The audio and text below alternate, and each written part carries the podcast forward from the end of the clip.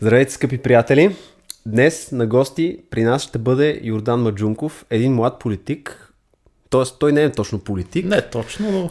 Тръгнал е да се занимава с политика, за сега се занимава с други неща. Няма да ви казваме за сега от коя партия е. Това ще стане ясно в хода на разговора. Преди обаче да започнем с този разговор, искам да ви разкажа една кратка история. Вчера отидох пред Министерството на здравеопазването след работа, след една крайно идиотска кампания за боцкане на Министерството, при, кое, при която, може би вече повечето от вас сте я видяли, има едно момиче, което е сложено зад някакви штори, които приличат на решетки. да. Да, все едно по домашен арест и надпис не вакциниран и отдолу една, едно чикирики, сериозно, с надпис вакциниран, което мен така ме провокира да напиша един коментар, доста язвителен за здравния министр, след което да отида лично пред министерството и да го питам какво мисли за това нещо, за тази реклама, има ли нещо общо с нея и така нататък. И се случи следното. Здравният министр излезе. Аз наистина очаквах, че той е на работа все още в 6.30, може би, когато отидох там. Но е факт, той беше там. За съжаление не бях достатъчно подготвен, защото не очаквах. Очаквах да хвана някой заместник министър или Пиар, нещо. чиновник, да, точно така, който да попитам. Да. Не очаквах, че ще попадна на самия министър. И затова не бях подготвен да пусна стрим, съответно. Но в крайна сметка излезе министъра и аз видях го, говорил съм с него преди това и реших, че просто като журналист, като гражданин ще ми отговори на въпросите. Опита, отидох при него, казах му, господин Кацаров, искам да ви попитам това, това и това.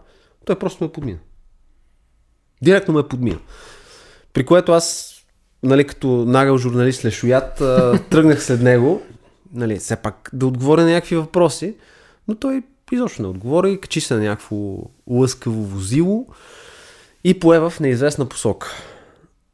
Моят проблем в цялата история е, че този човек явно наистина е забравил откъде е тръгнал.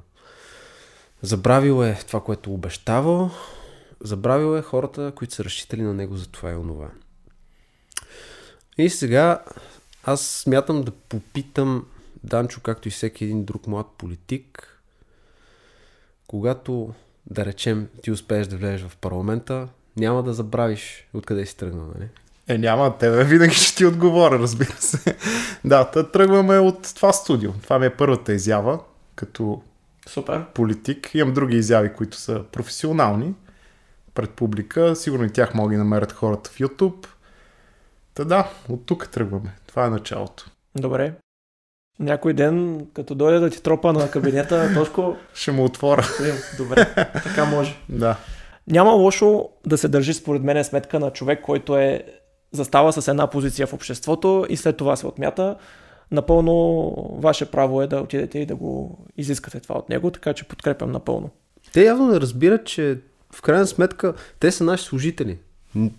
Те, ами... в крайна сметка, действително са там на тези места, за да отговарят на нашата Говорим въпрос. с Данчо за това, тая власт дали развръщава или нещо им се случва в мозъка тия хора, когато тръгват така всички с добри намерения, казват ето млади кадърни хора, нови лица и заставаш на мекото и казваш, е, ма то тук, друго е. И това нещо винаги се чудя. Аз ти какво мислиш? Еми, мисля, че първо е сложен този въпрос. А, очевидно има някои неща, които хората в позиция на власт знаят и не могат да, да. кажат директно на широката да, публика. Да. Нали? Ние спекулираме само. И понякога те имат достъп до информация, която ние не знаем. Може би взимат всички тия фактори предвид. Може да са корумпирани, може... Нали... Ставаш ли си корумпиран политик? Примерно, да. А, така че може само да гадаем, но, но наистина аз това съм го забелязал, че се случва. Освен това има и хора, които се опитват да влязат в политиката и нещо не се задържат. Нали? Това mm-hmm. също за мен е индикатор, че може би решават да запазят себе си и, и затова излизат.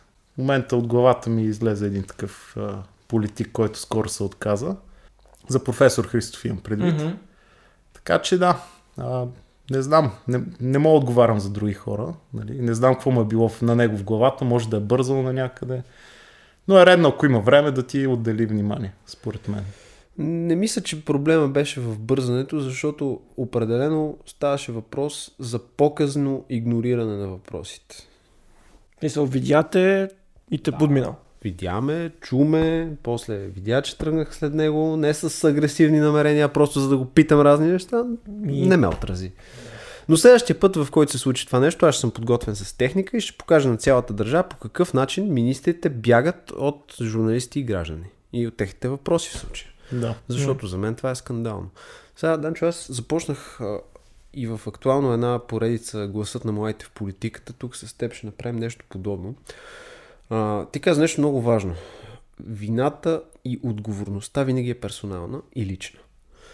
Не може да се крием зад а, партии, зад движения, зад каквото и да било, когато поемаме своята отговорност. И затова аз искам да те попитам сега конкретно за този зелен сертификат. Да. До сега ние не сме го обсъждали в нашия подкаст.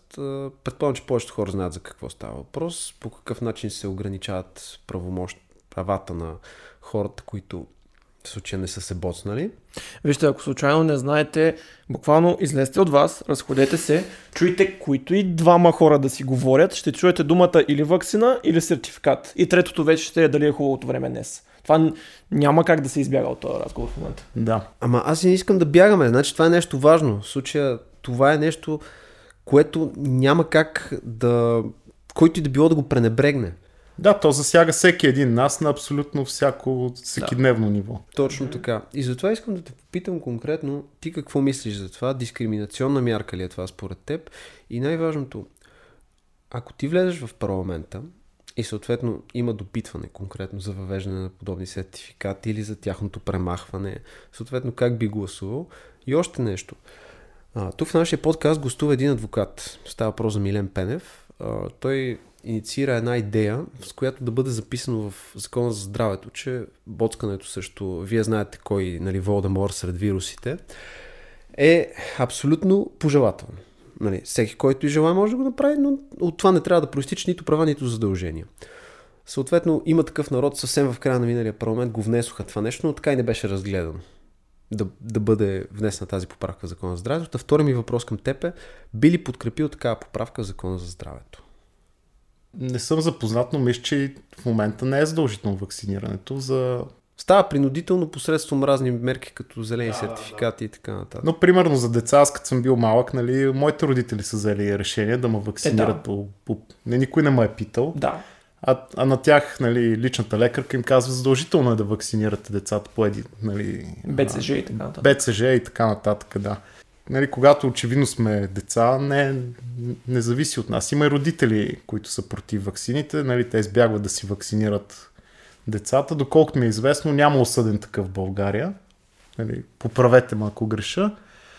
А, но съм сигурен, че има такива, които не си вакцинират децата. Според мен вакцината е привилегия. Точно тази дума бих използвал. Антибиотиците и вакцините са елиминирали редица болести, удължили са човешкия живот средно с 10 години през 20 век, Факт. така че това е привилегия. Да. А, ще ви дам и друг пример. Сега се връщам от една конференция, където аз като европейски нали, гражданин, вакциниран, имам право да отида, обаче някой, който идва от Азия или Русия, той няма достъп до сертифицираните вакцини и не може да влезе в Европейския съюз. Тоест, зеления сертификат на ниво Европейски съюз е нещо като новата желязна завеса. Нали, запознах се с един руснак, Алекс се казваше, който ми обясни как точно е успял да премине нали, през, а, през Гърция, оттам от Гърция не знал, че не проверяли, защото го бил чел в еди си форум и да стигне до конференцията в Португалия, където той е по работа, както и аз бях така. Така че в някакъв смисъл Европейския съюз чрез зелените сертификати въвежда и, и ваксините, въвежда една преграда, която много трудно се преминава от хора, които са от Азия и Русия. И просто защото те нямат достъп до тези ваксини. Дори и да искат. Отделно седи въпроса, нали, ако вече си сложил руска или китайска вакцина и трябва да си сложиш една европейска, колко е добре за тебе. Нали? А, така че да, това, това според мен е на на европейско ниво целта, да се осигури един, една протекция на пазара, може би на труда на хората в Европа, може би да се осигури дистрибуция на пазара на вакцини в Китай и Русия и други азиатски държави. Коя от двете цели точно Европейски съюз, не знам. Може и двете едновременно. Нали? Така че в този смисъл нали, ние имаме опцията да го направим. И аз пак вярвам, че това трябва да е свободен избор. Нали? Също така смятам, че нали, нашите а, въведоха тези сертификати, просто защото беше технологично удобно за тях. Нали, не трябваше да правят никаква инфраструктура, нали, вече Европейския съюз е свършил всичко. Да. Имаш нали, QR кодове, имаш вебсайтове, имаш дигиталната инфраструктура, имаш а, мобилни апликации, на всеки на телефона може да извади да сканира QR код и да види истина ли е този документ или не. Тоест всичко беше там, за, за нашите управляващи беше много просто да го въведат като мярка. Нали, ако трябваше да правят система изначало, нали, която примерно да е интегрирана с нашите лаборатории, с PCR тестове, с антигени и така нататък, това ми се струва, че е много сложно за тях. И те просто избраха това, което е лесно и а, смисъл лесно за въвеждане. Може би под предтекста, че извънредна обстановка, да, няма време, да, да. всъщност ги мързи, но да. Тоест да, аз мързала го считам като върховна сила, нали? Тук ми изглежда като това да е случая. Да.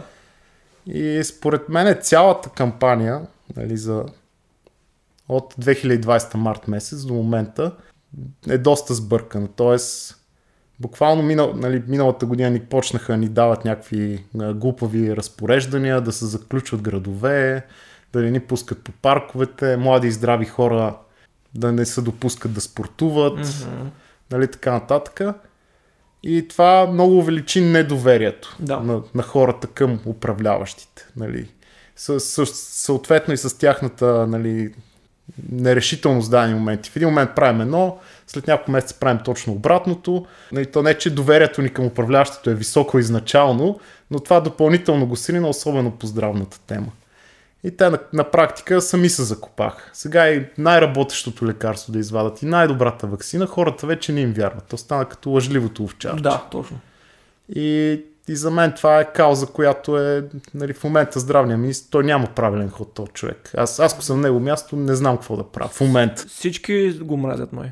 Да, той, той няма, в смисъл, той няма бъдеще като политик, да. нали. Просто няма каквото и да направи, нали, няма как да излезе от тази ситуация. Хм.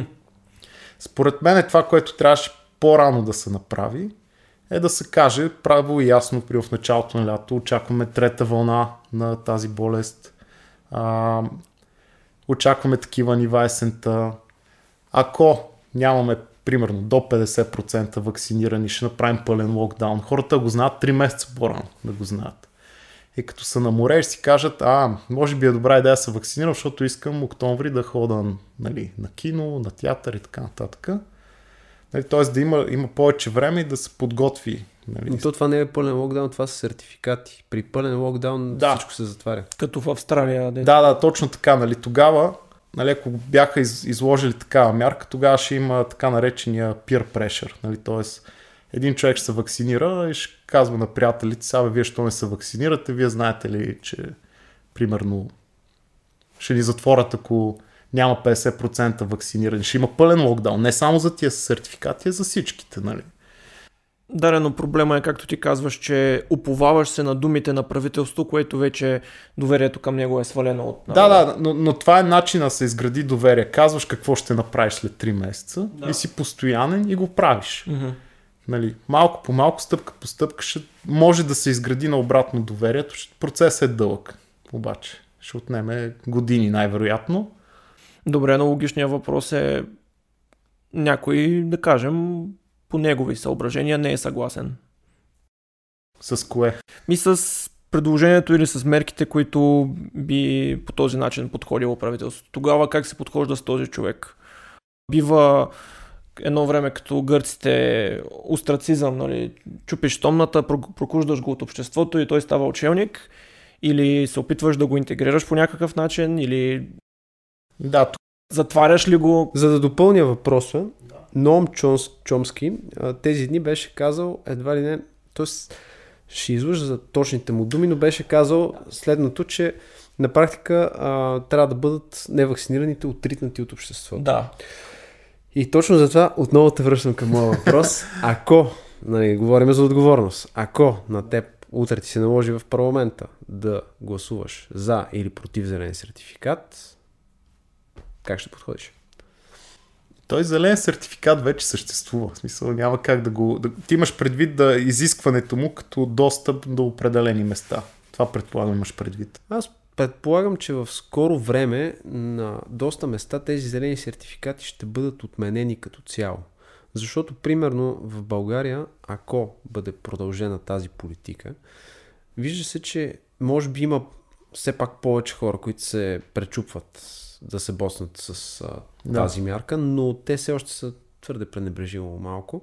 И съответно гарантирам, че ако продължи по този начин празни заведения, празни молове, празни фитнеси и така нататък, българското правителство няма да има друг избор, освен да отмени тази мярка, защото чисто и просто всички тези бизнеси ще фалират.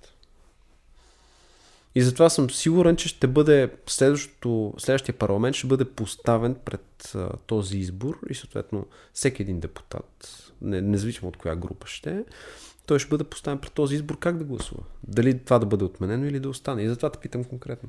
Аз по-скоро, лично аз би го отменил. А, когато изначално се случи COVID-кризата, нали, моят така план за действие в главата ми, който смятах, че трябва управляващите да предприемат, което те не направиха. И не, и не са ме питали, нали, съответно. Никой не ни е питал. Ние си, Да. да. Да, да. Значи аз спортувам, храна се добре, нали, чувствам се в отлично здраве. И когато се случи COVID, аз казах чудесно, нали, нека дойде този вирус, моята имунна система ще го смачка.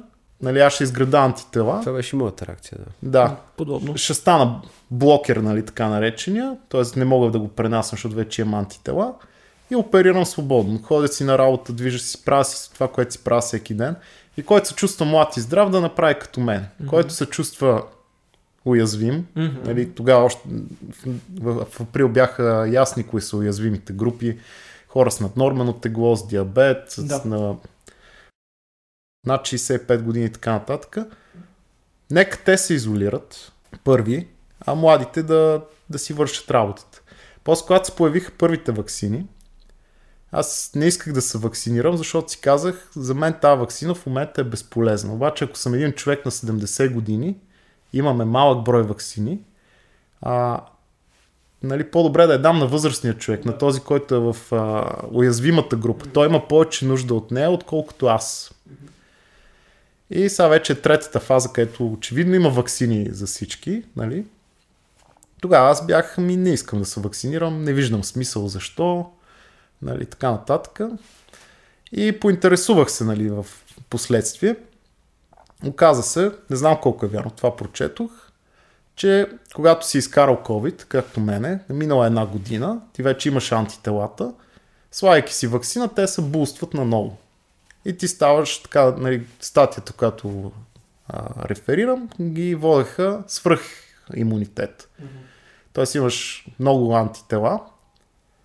И казах, защо пък не. Освен това, нали, ми трябваше и за пътуване в чужбина, където да, ние не контролираме европейската Да, политика, да, така, така е. че там просто се съобразяваш с нормите на другите държави, каквито те са въвели и ги приемаш така или не ходиш там.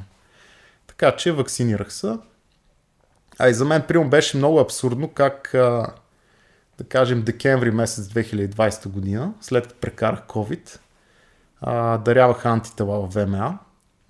Не, бях се записал като доброволец, имах много антитела, измерени, дарявах там така нататък. И по- половин година по-късно за моя безопасност ме задължава да се вакцинирам. Нали? Някакси тия два факта много не ми, са, Mm-hmm. не ми се вписваха на лично ниво. Как в един момент взимат от кръвта ти и правят лекарство, в следващия момент задължително трябва да се вакцинираш. Така че категорично съм против всякаква задължителна вакцинация нали, по тази тема. Хората да си преценят за себе си. Нали. Има, хор, има хора с автоимунни заболявания, за тях може би не е добра идея. Нали. Аз не съм специалист, но Да, да.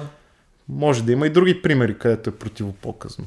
Това, което изложи, на мен ми се струва логично и всеки трябва да си прецени за себе си, да си проучи какво е важното за него и да да си носи последствията съответно, Да. дали се или не се вакцинира, от там нататък божа работа. Но, за съжаление, този диалог не може да се води нормално и рационално. Или си мракобесен, авторитарен, иска да затвори всички и да, нали, во веки веков, там като в Австралия, какво беше приложение, което веднъж на денонощието изпищява и ти имаш 15 минути да сканираш и да се снимаш, че си вкъщи. Иначе идват да те питат, къде си брат, какво правиш? Или другата крайност, 5G, не знам си какво, как- всеки Сега, значи, наскоро, съвсем наскоро, това е супер прясна информация ви давам, излезе един доклад от Италия за конкретно това, което е предизвикало леталния край при а, голяма част от случаите в Италия, когато беше, знаем, тежка ситуацията Мгм. там. И излезе, че само 2,5, мисля, че процента да не излъжа конкретно с цифрите, ще го приложиме доклада в епизода, за да се види, са вследствие на конкретния вирус, който определихме вече като Волдемор, Верозевул Да. и така нататък. Всичко останало са придружаващи заболявания, като а, имаше повече от 3-4 в една, мисля, че 67% от случаите, да не лъжа с цифрите, но горе-долу. Другите с по 2, примерно, да речем. И това а, показва, че действително конкретно това би имало смисъл за определени групи, но не и за всички. Направи ми впечатление едно много интересно изказване на началника на отделението за борба срещу този вирус в Пирогов. Предполагам, че всички сте го чули. Да. Човека призова действително за едно масово тестване за антитела. Това нещо обаче, дори самия министър и така нататък всички други здравни чиновници, аз така ги наричам, казват, че нямало смисъл. Тоест, толкова логично е. шефа на отделението, който се занимава директно пряко с това и има поглед върху тия неща, Да. ти го казва и после чиновника идва и казва няма смисъл. Нека си предпочитам да вярвам на човека на първа линия. И, до, и от този момент нататък искам да ви питам и двамата на вас, как ви се струва? Защо не се правят такива изследвания? Да имаме някаква картина. Колко хора в България имат антитела?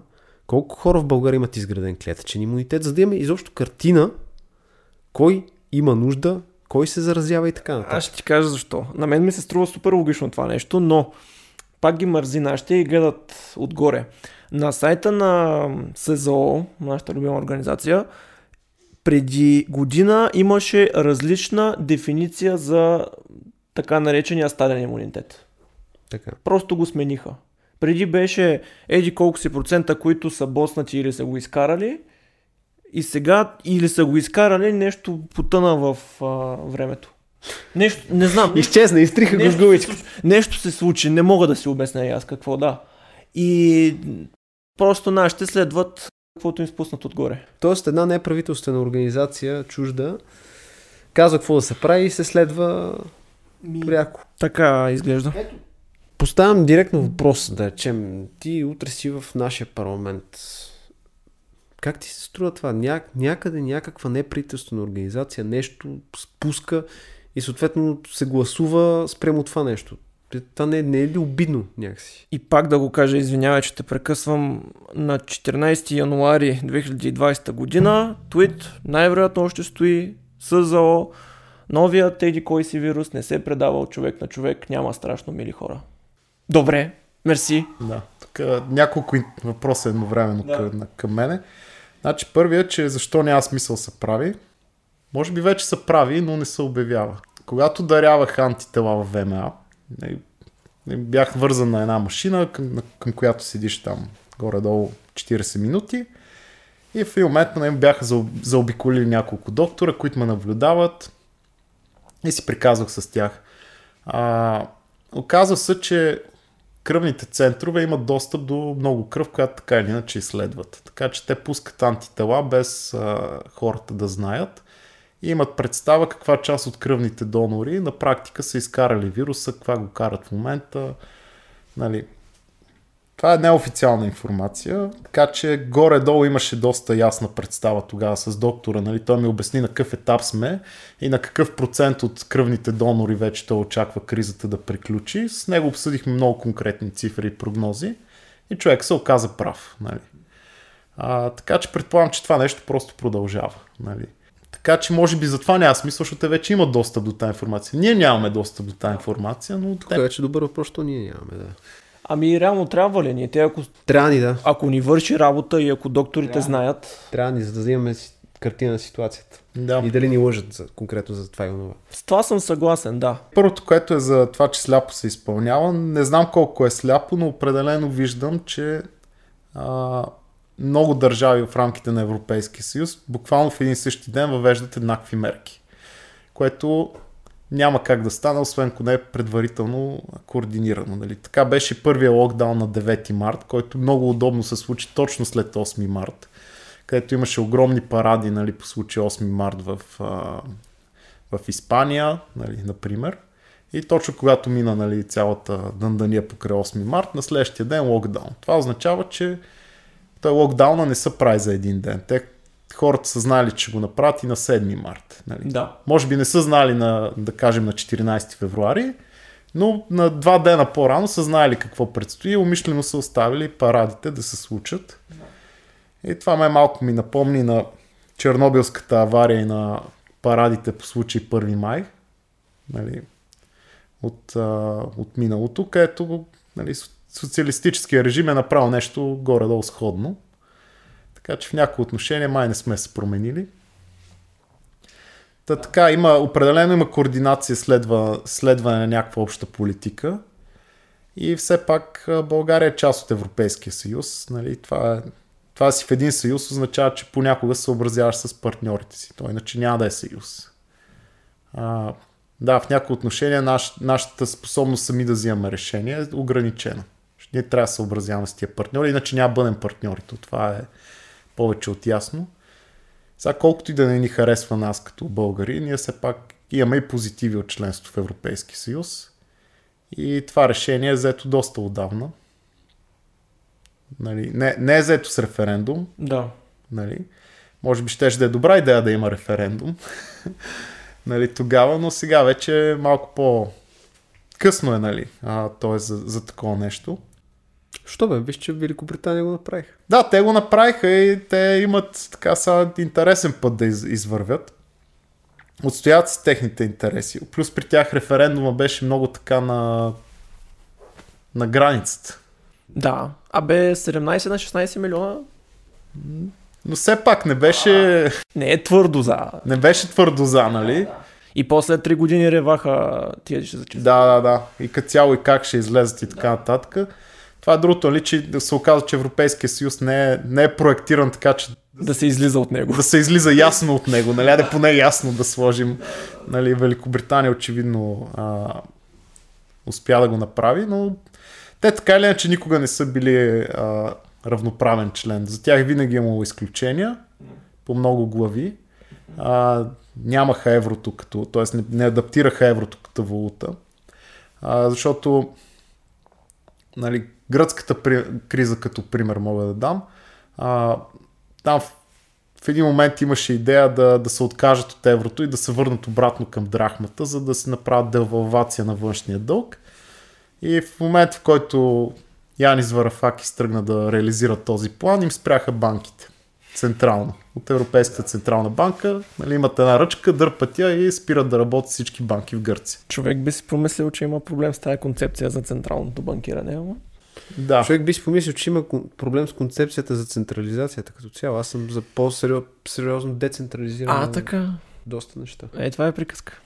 Но и там свет, света минава през исторически периоди на централизиране на власт и децентрализиране, нали, които са процеси, които тъкат векове. Така че Да, така е. Сега тук е момента да си поговорим пък за тази, тази централизация. Аз а, така получих информация, нали, не е факсова информация, е, че а, те първа ще има все по-сериозно натискане и бързане България да влезе в еврозоната. Няма как да не те попитам и за мнението ти за това. Напоследък си говоря с доста хора по темата. Има различни позиции. моята, конкретно аз съм го казвал не веднъж, е, че загубата на националната валута в, в голяма степен е и загуба на суверенитет. Но ми е интересно да чуя и твоята. Абсолютно гледна вярно. Загубата на... Тоест, способността сам да контролираш валутата си е, е проява на независимост. Нали, гръц... Примерът с Гърция, който дадох е, че ако те не бяха в еврото и бяха запазили драхмата, щяха да имат план, по който да, да излязат нали, от тази криза, като си обесценят валутата. Но това не можеше да се случи, защото нали, Гърция бяха взели прекалено много заеми, които дължат на европейски банки. И то на банки, които са предимно немски, където седат пенсионните депозити на пенсионерите в Германия. Нали, Тоест някакси гръцкото разхищение беше свързано с, с колапс на пенсионната система в Германия. И те са свързани двете неща, именно заради общата валута. А, така че определено ще загубим суверенитет. Всъщност в момента нашата ситуация с валутния борт, а, ние така се така или иначе берем негативите от политиката на Европейската Централна банка, защото те печатат много пари и ние внасяме инфлацията заради валутния борт. Тоест от 2016 година до 2020 година паричния обема пари в евро се е отвоил и съответно в паритет българска БНБ печата още толкова левове. Нали? Да. Това може да се види на техния сайт, официална статистика. И затова всичко поскъпва. Нали? А, първо обикновено тази инфлация удря а, борсите, но тъй като ние нямаме много добра борса, отива в а, имотите. И оттам нататък вече в суровини и в други неща. Така че ние в момента сме в ситуация, където хем не сме суверенни, нали, заради това, че сме във валутен борт с Европейския съюз. А, хем обаче исторически е имало позитиви от това нещо. Нали. Въвеждането на валутния борт все пак спря хиперинфлацията от а, 97 година. Или поне така пише. А и зависи от какво е предизвика на тази хиперинфлация. Да, това е сериозна тема. Това за мен е все още... Не... Аз нямам ясен отговор за себе си на този въпрос. А... Аз между тогава съм бил само на 10 години, така Е, че това е... Малки сме били, да, ние Няма сме как били малко. малки. сме били, да. А... Сега от позицията на времето, нали, човек би се зачудил защо не са се усетили хората, но да. Та така, доколко знам решението вече е взето. Ние по един или друг начин ще влезем в... А... И е подписано. Според мен ние градим историята, т.е. решението дори да е взето може да бъде променено. Първо това. може да бъде променено, но реално причината България да влезе в еврозоната е да последва гръцкия модел. Тоест, Явно да. българите сме чисто като психология, имаме доста спестявания и малко заеми. Нали, като всеки си притежава имуществото в България или по наследство и така.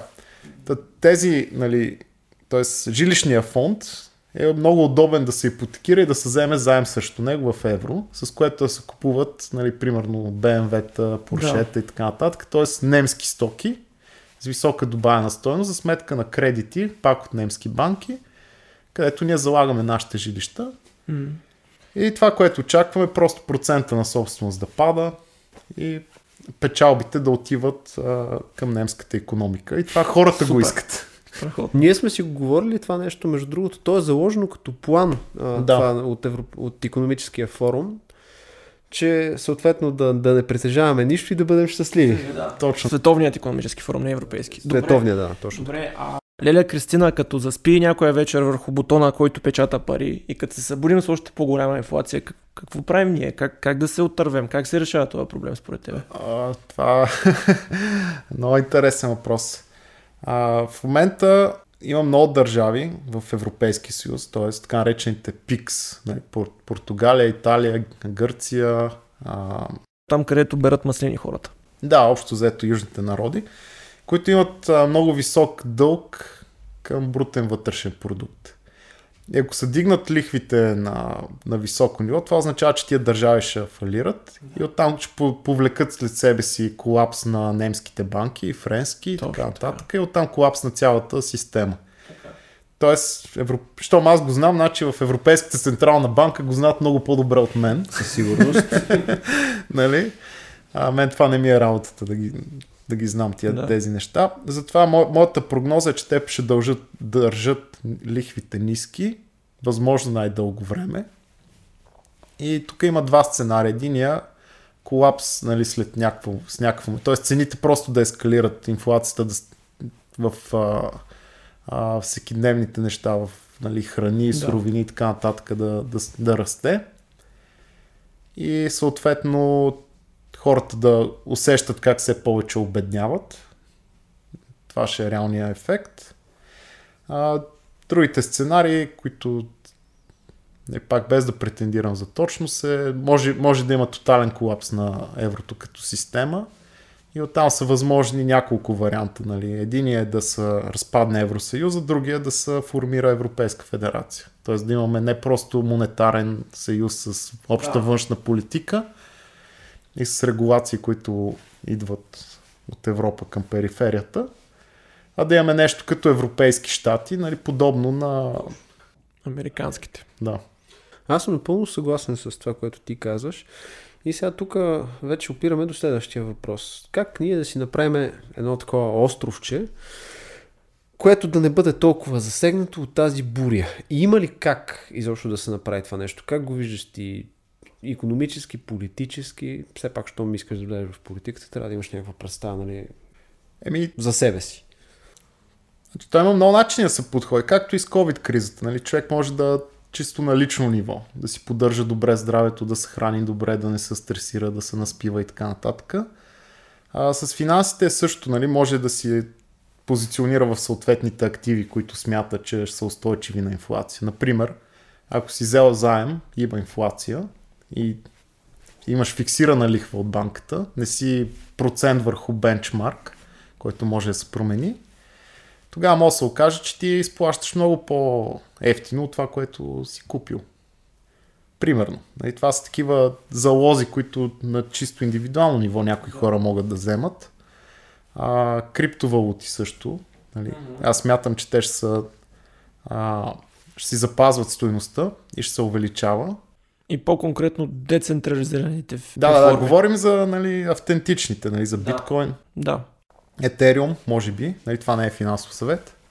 А... Трябва да се уточни. Да. Проверил го по закон, трябва да го казваш това. Така че това са налични. От другия, другия вариант, ако човек няма пари, нали, горе-долу живее от заплата до заплата, а, тези проблеми много-много не го засягат, стига нали, от време на време се предоговаря заплатата. Така че тя да, да, да се качва заедно с инфлация. Ето ти проблем сега конкретно за това. Ако сега ми увеличат заплатата с 10%, обаче инфлацията е 20%, аз реално губя пари. Точно така. Точно Въпреки, така. че цифричката е по-голяма, аз губя, губя стойност. Да, пари. губиш стойност. Съгласен съм, това е проблем и следващата година отиваш нали, при твоя работодател, да. казваш искам 40 повече, защото покупателната ми способност падна с... Да. Лошото е, че в един момент и работодателя просто няма. И той ще издиша, да. Да, така е, да. Е, тук вече стигаме до сериозния въпрос. Държавното ниво. Ти в крайна сметка за това се кандидатираш за такава позиция. Какъв, какъв е държавният отговор на тази ситуация? Държавният отговор на тази ситуация? А, сега, те са комбинация от нали, неща. Нали. Това е много сложен проблем. Аз... Това е много сложен проблем и няма просто решение. Знам, да. Просто решение. Аз нямам претенции, че го разбирам нали, в неговата пълнота и така нататък. Mm-hmm най-простото решение, нали, ние като, като нация да сме... А, няма как, първо ние няма как да сме самодостатъчни, все пак сме в 21 век, глобализация, външна търговия, членове сме на Европейския съюз и НАТО и така нататък. Но просто да произвеждаме повече неща с, с висока добавена стойност и ще, ще сме окей. Okay. Това е, това е фокус. Нали? Тоест, не да правим а, какво да кажем, картофи и пшеница само и нищо друго и да искаме да внасяме BMW-та и компютри, нали, някакси трябва да има съответствие на тези неща. Еми, да кажем тогава, кои са тези неща с висока добавена стойност, към които може да се ориентираме? Да, това е така. Ток, например. Ток. Що не си правим ток? Абсолютно съм съгласен. Една атомна централка, а? Какво ти е мнението заед с Белене? Трябва ли да го достроим?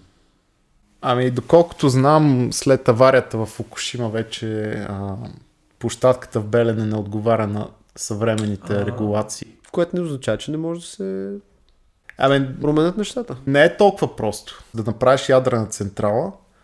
А, се изисква да, да спазиш съответните норми. Те са там с цел безопасност. Нали? Примерно сценарий, където самолет пада върху реактора.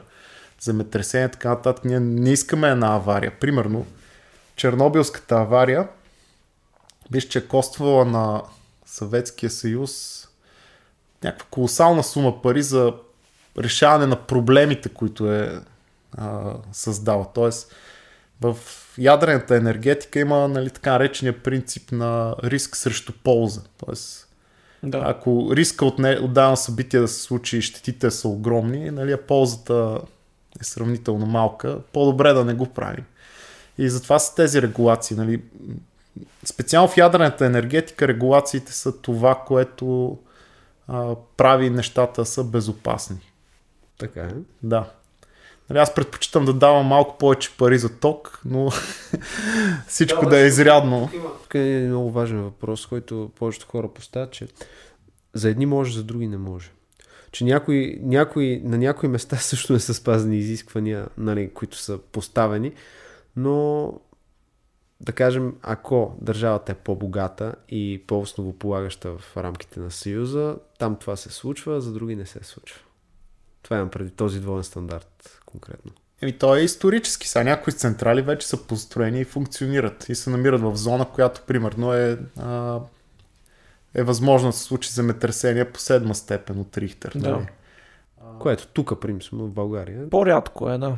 Има ли сме... В Гърция има земетръсна зона и стигат и до нас понякога. Да, да, ясно е. Говори, говориме конкретно за това, което той спомена, риск спрямо полза, нали? Да се направи една... Защото аз така формула не съм видял до С оглед на това, че екологично е чисто и веднъж когато се изпипа и се пусне да работи, ти решава много проблеми. Проблема е, че един път като стане гав, после да. за 100 години напред е... Да, да. И гафа зас, зас, засяга всички. Да. Засяга и нашите съседи, да. нали, пряко. Да. Тоест и те ще бъдат а, жертви на тази катастрофа, ако евентуално нещо подобно се Въпросът случи. е дали съвременните технологии позволяват, защото в случая там има построен един реактор, има още един реактор, който доколкото знаме в Русия в момента и другите те първа ще се строят. Тоест, аз мисля, без да претендирам за специалист, ще поканим енергиен експерт да говори по темата, но аз мисля, че е възможно да се направят, да се покрият всички изисквания за безопасност конкретно там. А, по-скоро е възможно да се... Пак казвам, аз също не съм специалист по това нещо. А, би трябвало да се проучи варианта да има още реактори в Козлодуй, защото там вече имаш изградена електропреносна мрежа. Да, това е вариант. Нали, тоест вместо ние да правим четири нови реактора в Белене, може би е добра идея да, да видим дали може да направим да. два нови в Козлодуй. Да. Но пак идеята е да се въртим около тази до някаква степен самодостатъчност. Да. Има и друг много важен проблем с ядрената енергетика. Той е, че когато работи нали, ядрения реактор, неговата мощност не може да се променя бързо. Тоест, примерно, той произвежда 4 гигават, гигавата, консумацията нали, в България пика е 8 гигавата. И през нощта, когато всички си легнем и си спрем нали, кой каквото е включил, и падне на 3 гигавата консумацията. Тогава имаш свръхпроизводство и това ако не, не бъде балансирано от някакъв консуматор, който е се включи в мрежата. Тип завод и така. Да, тогава да. Ще, буквално ще се претовари цялата мрежа и ще изгорят а, много неща, които не трябва да изгарят. Тоест трябва да се балансира. Във всеки един момент трябва да имаш енергоемко производство, с други думи, за да има смисъл от това нещо. Да, т.е.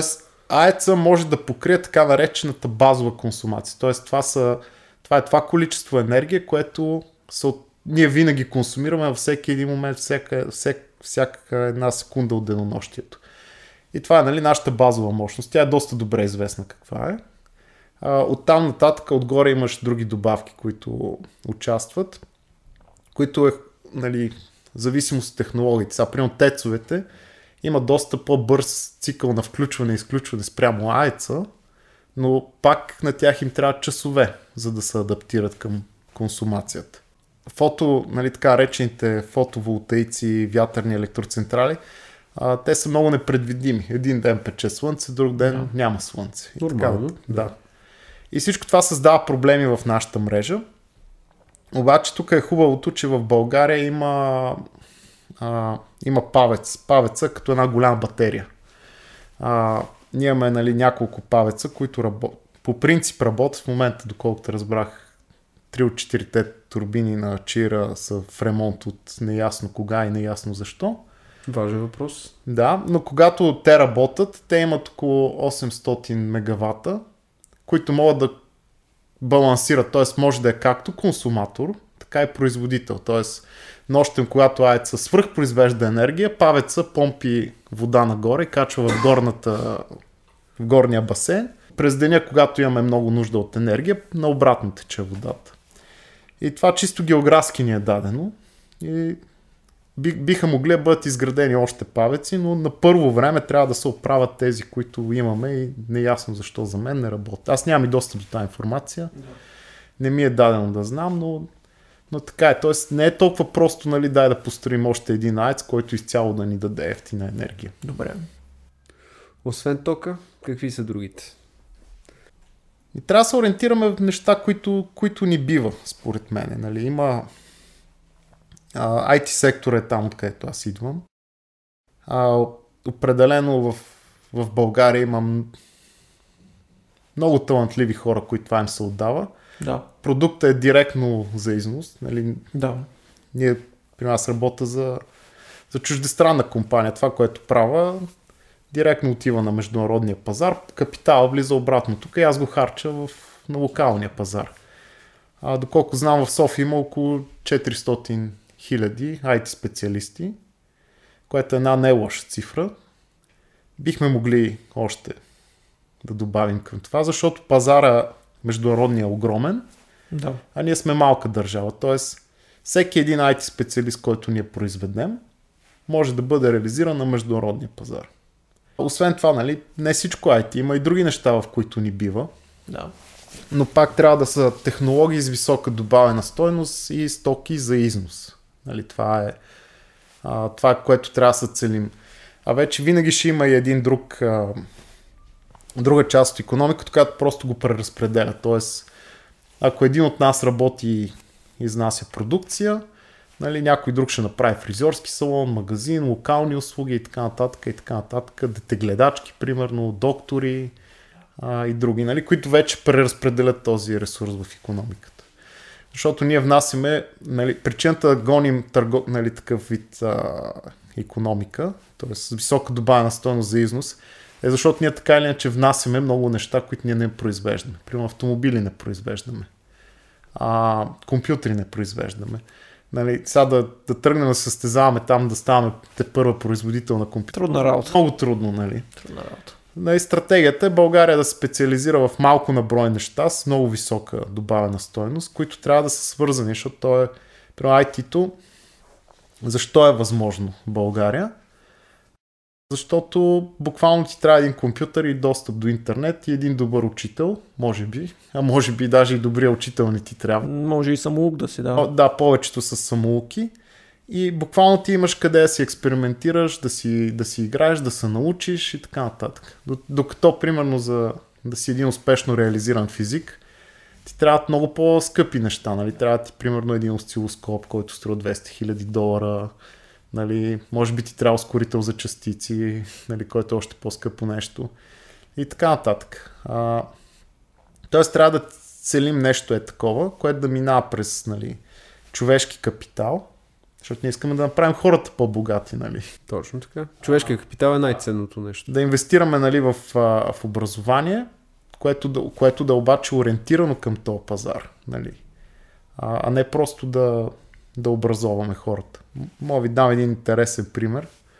В Саудитска Арабия процента на вишисти сред мъжете е много висок. Мисля, че беше 80 и нещо.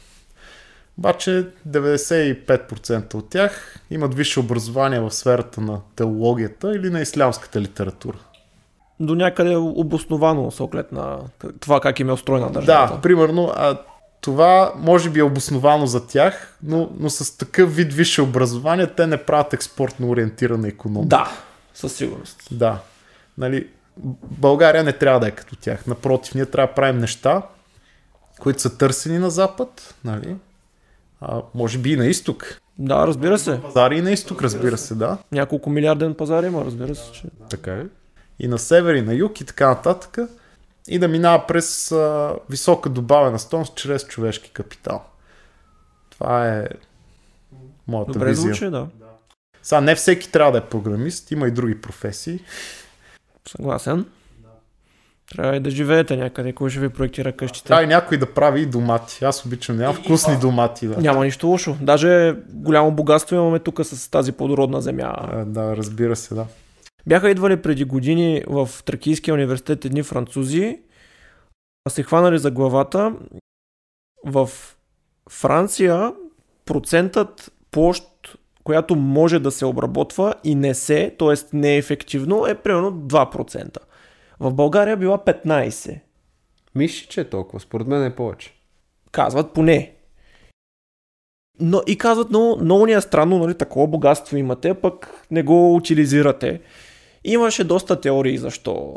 А, на времето комунистите по границите пускали повече гора да има, естествено да има граница, да не избягаш.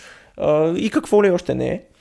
Но това е нещо, което ти е буквално дарено от природ- природата. И- Аз мога да ти отговоря на този въпрос в две направления. Първо, а, какво произвеждаме ние? Най-вече зърнени култури. Защо произвеждаме най-вече зърнени култури? Много е просто. Климата. Не. Не. Европейския съюз отпуска най-много, а, как беше думата, не стипендии, как беше? Субсидии. Субсидии. Най-много субсидии, конкретно за тези култури. Поради тази причина ние се ориентираме и произвеждаме само тези култури. Отделно, за да произвеждаш домати, това е, това е доста по-сложно. Тук изисква поливане, изисква понякога да станеш през нощта да го направиш и така нататък. Тоест, човешкият фактор вече е много важен. Отделно ти, ти произвеждаш тези домати, но ти трябва да им намериш пазар. Примерно ти в България имаш Lidl, имаш Kaufland и така нататък, които да речем ти взимат домати от Гърция. Нямаш достатъчно малки български производители, от което съответно ти и да направиш, нали, да ги произведеш тия домати, няма на кой да ги продадеш. А, второто направление е, както ти казах, когато имаш такъв човешки фактор, а, първо, а, фани се за производителите, а, големите. В голяма степен те са местни дерибеи, които буквално узурпират пазара и съответно хващат дребния производител, за да не казвам какво, и му казват с какво аджаба да се занимава, с което на него му е най-финансово изгодно. Съответно пък производството на тези храни, зеленчуци, плодове и така нататък, които, са, които изискват повече грижа, стигаме до стария български мързъл, за който говорим, че да хванеш... Всъщност аз не искам да влизам в тази категория. Не мисля, че винаги българите са били мързеливи. Мисля, че в доста исторически периоди сме... Два исторически периоди ние сме наричани Балканско чудо. Тоест аз не мисля, че това ни е заложено в генетиката да сме мързеливи. Към момента това се случва по обективни причини. Съответно, според теб, може и трябва ли България като държава да помага с нещо в селското стопанство конкретно? Има и още една причина да сме ориентирани към зърнените култури, че те не изискват а, ръчен труд, най-общо казано. За това говорим, да. Да, те се обработват с големи машини и така нататък. А, Реално програмисти пак могат да движат а, тракторите, нали? Пишеш алгоритъма, реално трактора, той си има автопилот програма. да. Абсолютно. Така, а, мен баба ми е от Силистринско, така че ние имаме и земи в Добруджа, нали, семейни. Да. А, Житницата на България. да, точно така, с... А, нали, аз съм горд притежател на едни 25 декара. А, така. Аренда получаваш. Получавам, да. Там е много укрупнено производството. И то няма лошо да се произвежда пшеница, нали? Всъщност, Разбира се. Казвам, че не трябва да е само това. Иначе нямам нищо против. съм съгласен с тебе, нали? В, а, примерно в Пловдивско, където е една от най-хубавите нали, плодородни почви, където се казва, каквото да засадеш там, то всичко расте. Да. нали? За, за всичко става. нали? Така е. Та лошото на България, според мен, е, че сме загубили а, това, в което традиционно ни бива и то е да отглеждаме плодове и зеленчуци и да ги консервираме и да ги изнасяме. Нали? В, а, примерно в Северна България има един завод Сторко Плевен, да речем, който нали, той е правен за руския пазар. Произвеждат се много плод, нали, плодове, зеленчуци, консервира се всичко, качва се на влакове и едно време това е занима, заминавало за Съветския съюз. Нали. И там е бездънен пазар. Колкото произведе България, всичко отива и се консумира. Няма... Точно така. И за още питат. Да. Точно така.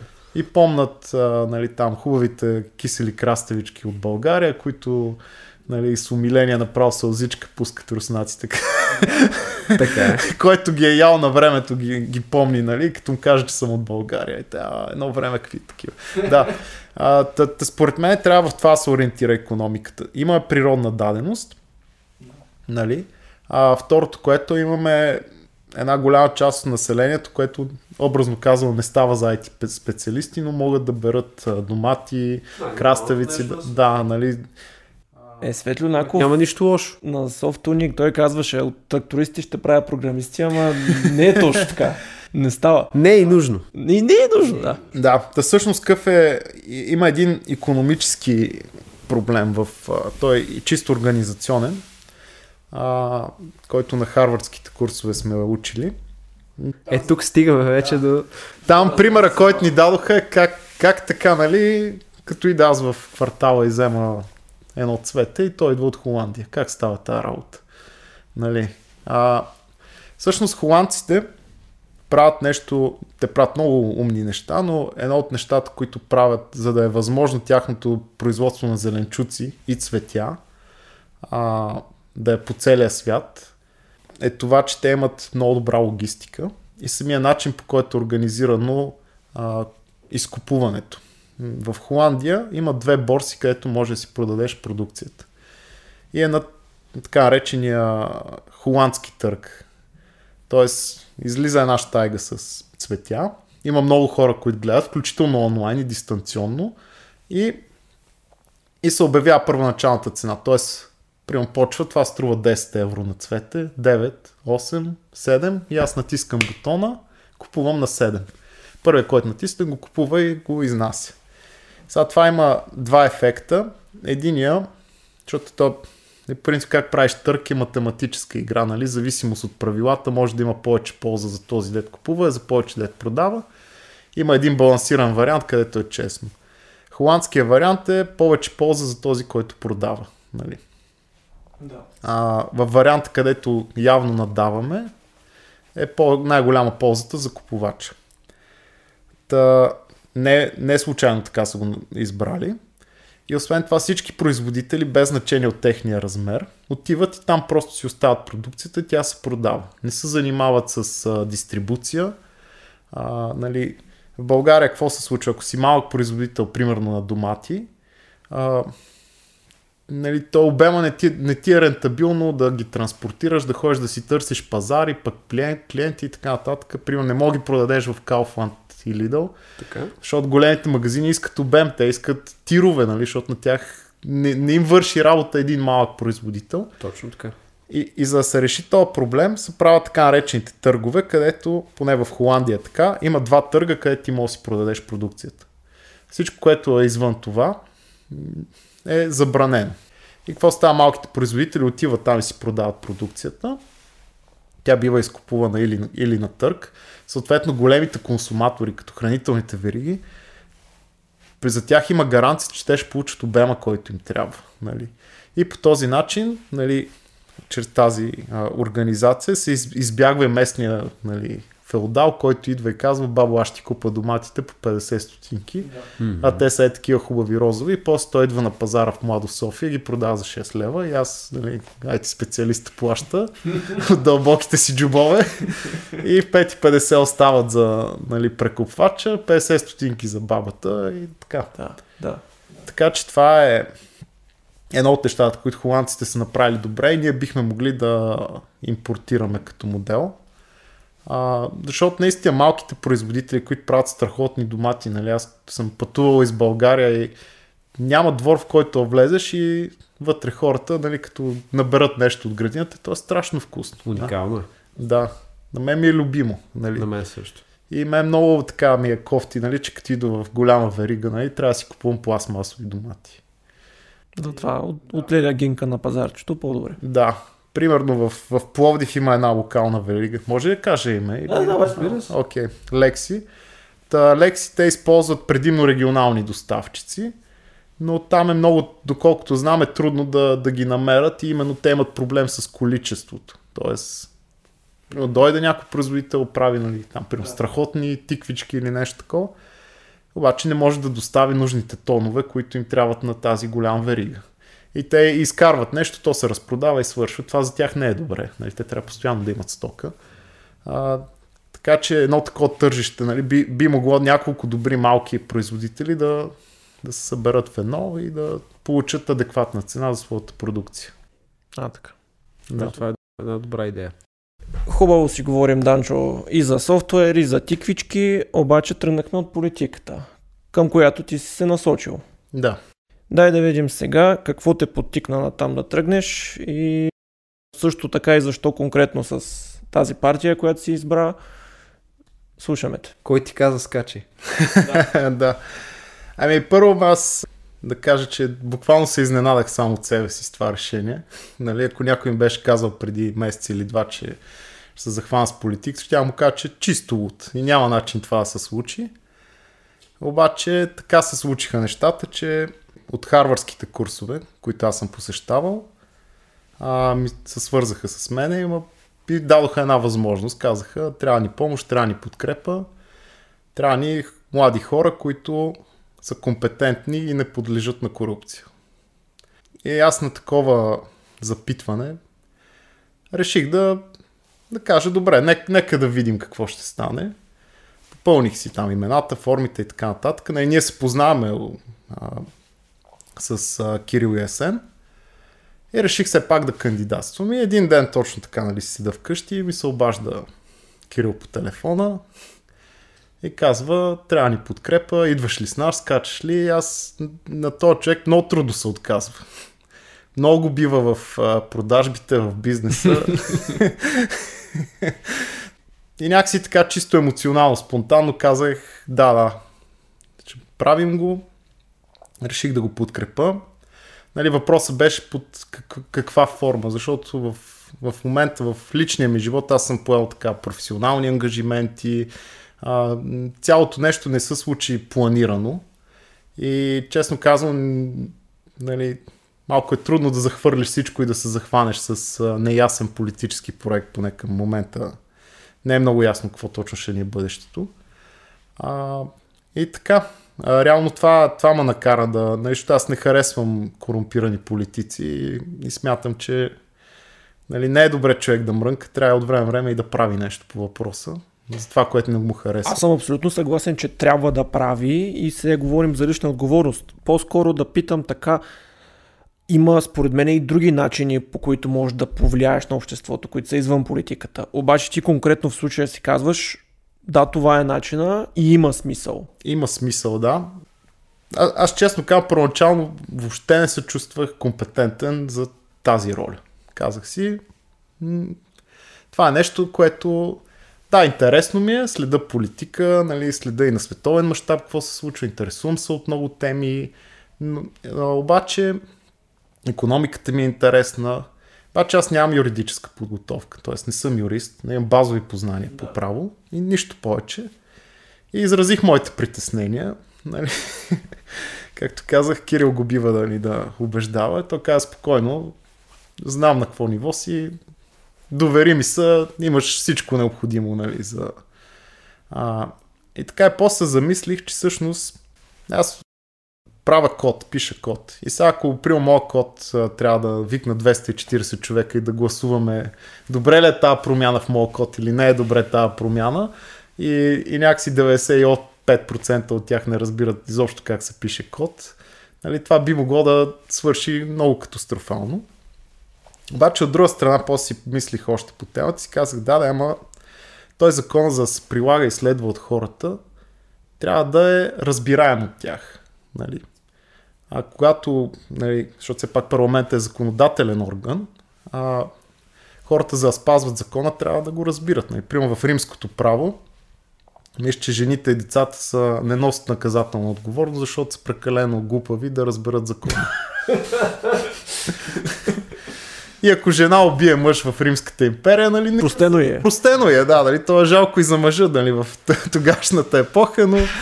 Виж сега, аз съм голям фен по принцип на много неща на Римската империя, но и тогава е имало глупости в политиката. Имало е глупости. А император Веспасиан е наложил данък върху урината.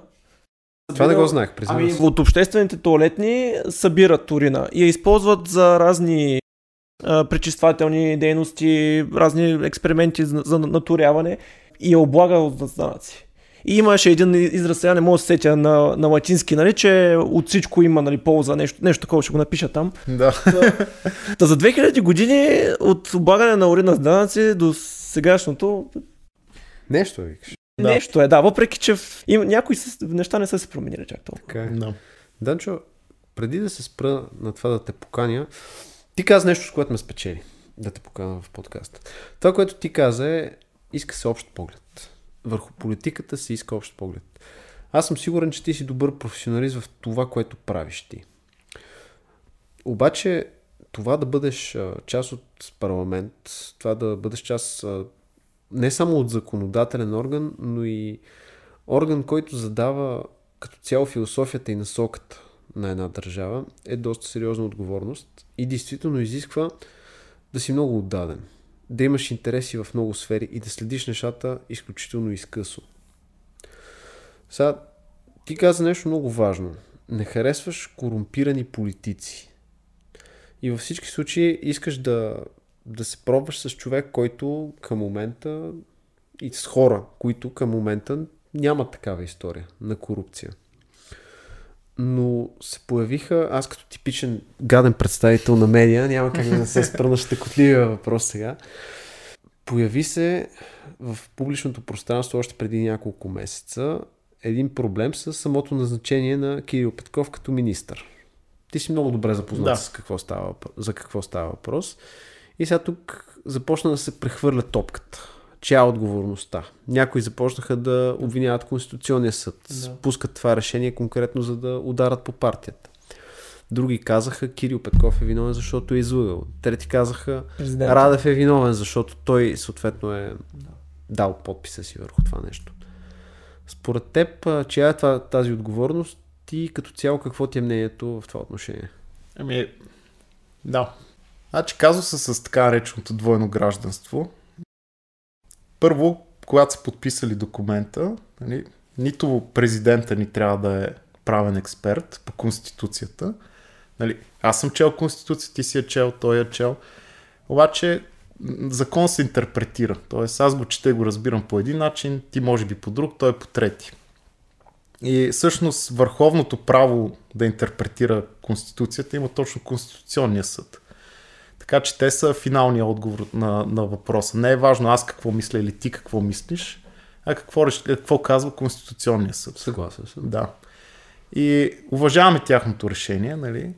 А, всъщност, според мен това, което се случи е пропуск на а, съветниците, на, на легалните съветници на, на президент. Най-вероятно, може би тяхното разбиране е друго, че не са нарушили никакъв закон. Най-вероятно така си мислили и това е някаква откровенна грешка, нали, пропуск. Тоест не е злонамерено. Не е злонамерено, пропуск е било тогава.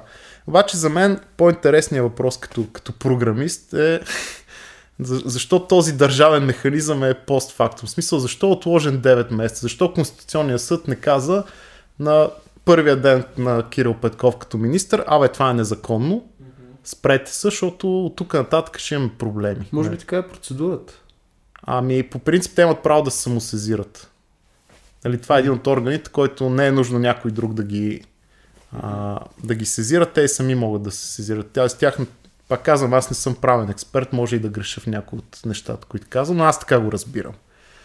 И тук мога да се върна на предишното нещо, което казах, че ако, ако закона е прекалено сложен и хората не го разбират, имаме проблем с закона.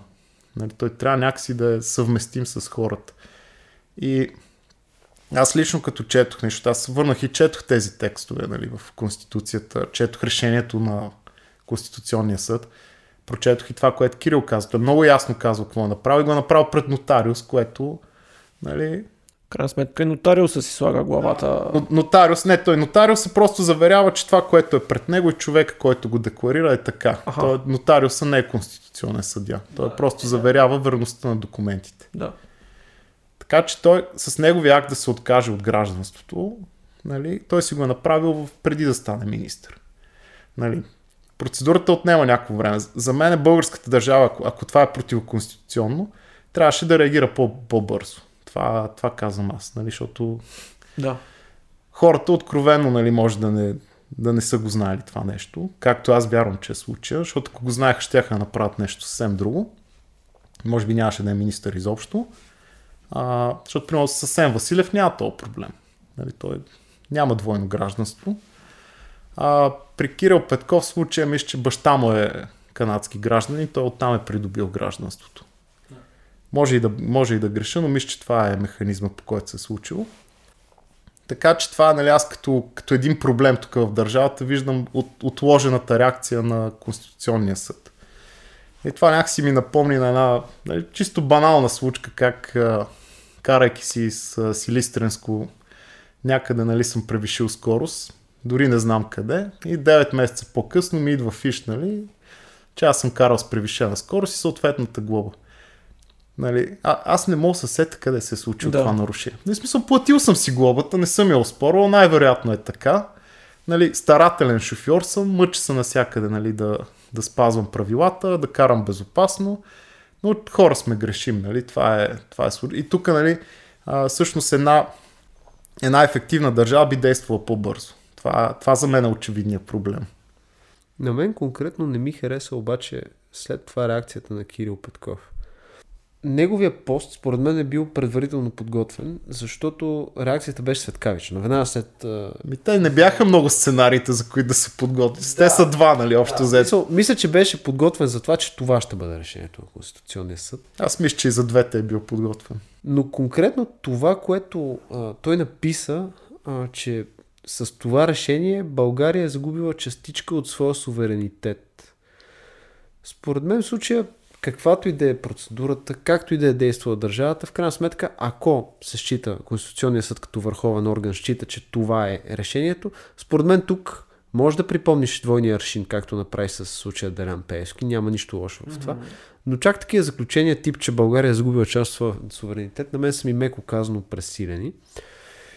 И както ти каза, според мен хубаво е да се каже, окей, нещо не догледах, сгреших, сбърках и да продължиш напред. Според мен няма нищо лошо в това, нищо страшно в това и м- това е по-достойното според мен в случая решение. Казвам ти моето мнение в случая. Нещо друго, което искам да те питам, искам да питам и Кирил, ако имам възможността да го направя. е, Партията Продължаваме промяната се сформира изключително бързо. Да. Включително не беше минат за мен най-естествения ход, първоначално да бъдат събрани подписи, да бъдат събрани хора и така нататък. Е, и това, което мен ме притеснява е следното. Повечето хора казват, нещо чуждо стои зад тях. Това е едното притеснение на хората. Другото притеснение, чисто прагматично, е следното. Дори да предположим, че всички вие сте безукорно честни хора. Като се започне от Кирил Петков и Асен Василев и се стигне до всеки един от кадрите, които сте от харвардски курсове и така нататък, които са подбрани лично от Кирил Петков Да. и Асен Василев. Но държава се управлява с една много широка администрация. Не считаш ли, че по принцип естественият приръст на една партия е по-добър от гледна точка на това, че можеш да имаш по-голямо количество хора, които да се познават, да бъдат гръбнак на едно нещо, които да могат да изградат една по-широка администрация? Това са въпросите ми конкретно към политическия проект. Наистина е прибързано, но понякога нали, в, в войната има и елемент на изненада нали, в една битка. А в случая това, това според мен е мотивацията. Нали, както аз буквално а, бях присъединен към проекта с един телефонен разговор. Нали, факта, че се познаваме от преди това и сме имали възможност да се, да се опознаем кой какъв е, кой как мисли, нали, да изградим двупосочно това доверие. А, по същия начин много други хора са, са се включили в проекта. Една част от тях аз ги познавам лично, голяма част от тях не ги познавам. Нали. Но, но вярвам на Кирил, това е, това е причината аз да се присъедина. А, наистина прибързано стана всичко. Можеше да се мине през по-естествения път, учреждаване на партия и така нататък и така нататък. Но някога историята не пита, историята нали, буквално те въвлича в нещо и това мисля, че е случая. Нали, има историческия момент е сега. Тоест, а, вероятно и Кирил Асен са го видяли, са го осъзнали, че или го правим това сега в този момент и то успява, или не го правим. Според мен те са били тяхната преценка, е, че това е момента и ако се мине през процеса, пълния, както ти казваш, ще се загуби част от а, подходящото историческо време, защото това срещу което се изправяме, нали, така наречената машина на статуквото, това не е нещо, което се даде без бой. Нали, аз очаквам много кофти номера нали, на, по всякакъв начин да ни бъдат направени. И все пак, а, нали, Кирил и Асен служебното правителство настъпаха интереси за милиони, за стотици милиони. Сега те заявиха, че ще настъпят интереси за милиарди. Нали, 8 милиарда, ако цитирам Асен. Вярвам неговата преценка, между другото. А, хората не, не ти дават тук така да им вземеш милиардите, нали, които те са си осигурили по един или друг начин. А, така че това е, това е причината да се бърза. Нали, чисто историческия момент е такъв. Не смяташ ли обаче, че с това обявяване за противоконституционност, директно ще го кажа, гербаджийските кадри биха могли да успорват всяко едно решение, което е вземано от Кирил Петков като министър и съответно да си върнат дори ключовите места на определени позиции.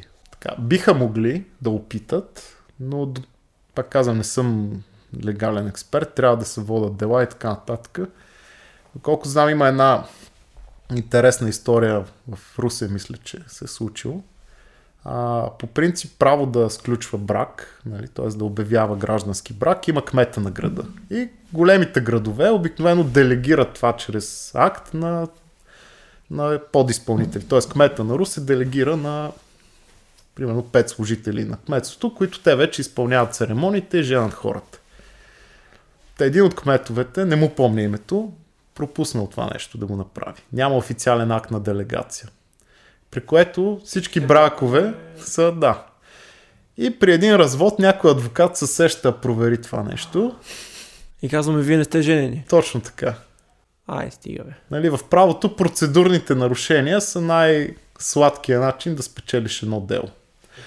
Да, мисълта на Тошко предполагаме, че по този начин им давате гориво. Точно така. Така да. Това си е грешка, нали? Абсолютна да. грешка. Аз... Да, да, ма нали се сещаш така част от хората как ще го разгледат? Те сега ще кажат, а, че статуквото си е намерило нови играчи, които се правят, че са против статуквото и по този начин дават гориво на... Хората са свободни си го интерпретират както искат. Нали? Аз, аз самия съм чел Конституцията и съм чел реше... и нали, видях решението Конституционния съд. За мен моето разбиране на Конституцията не съвпада с това Конституционния съд. Пак казвам, те са органа, който има финалната дума. Нали, това е както ако утре аз си отида на гражданско дело, да кажем, със съда с някой, съдята отсъди срещу мен, аз не съм съгласен, но му приемам решението. Тук случай е същия. Нали?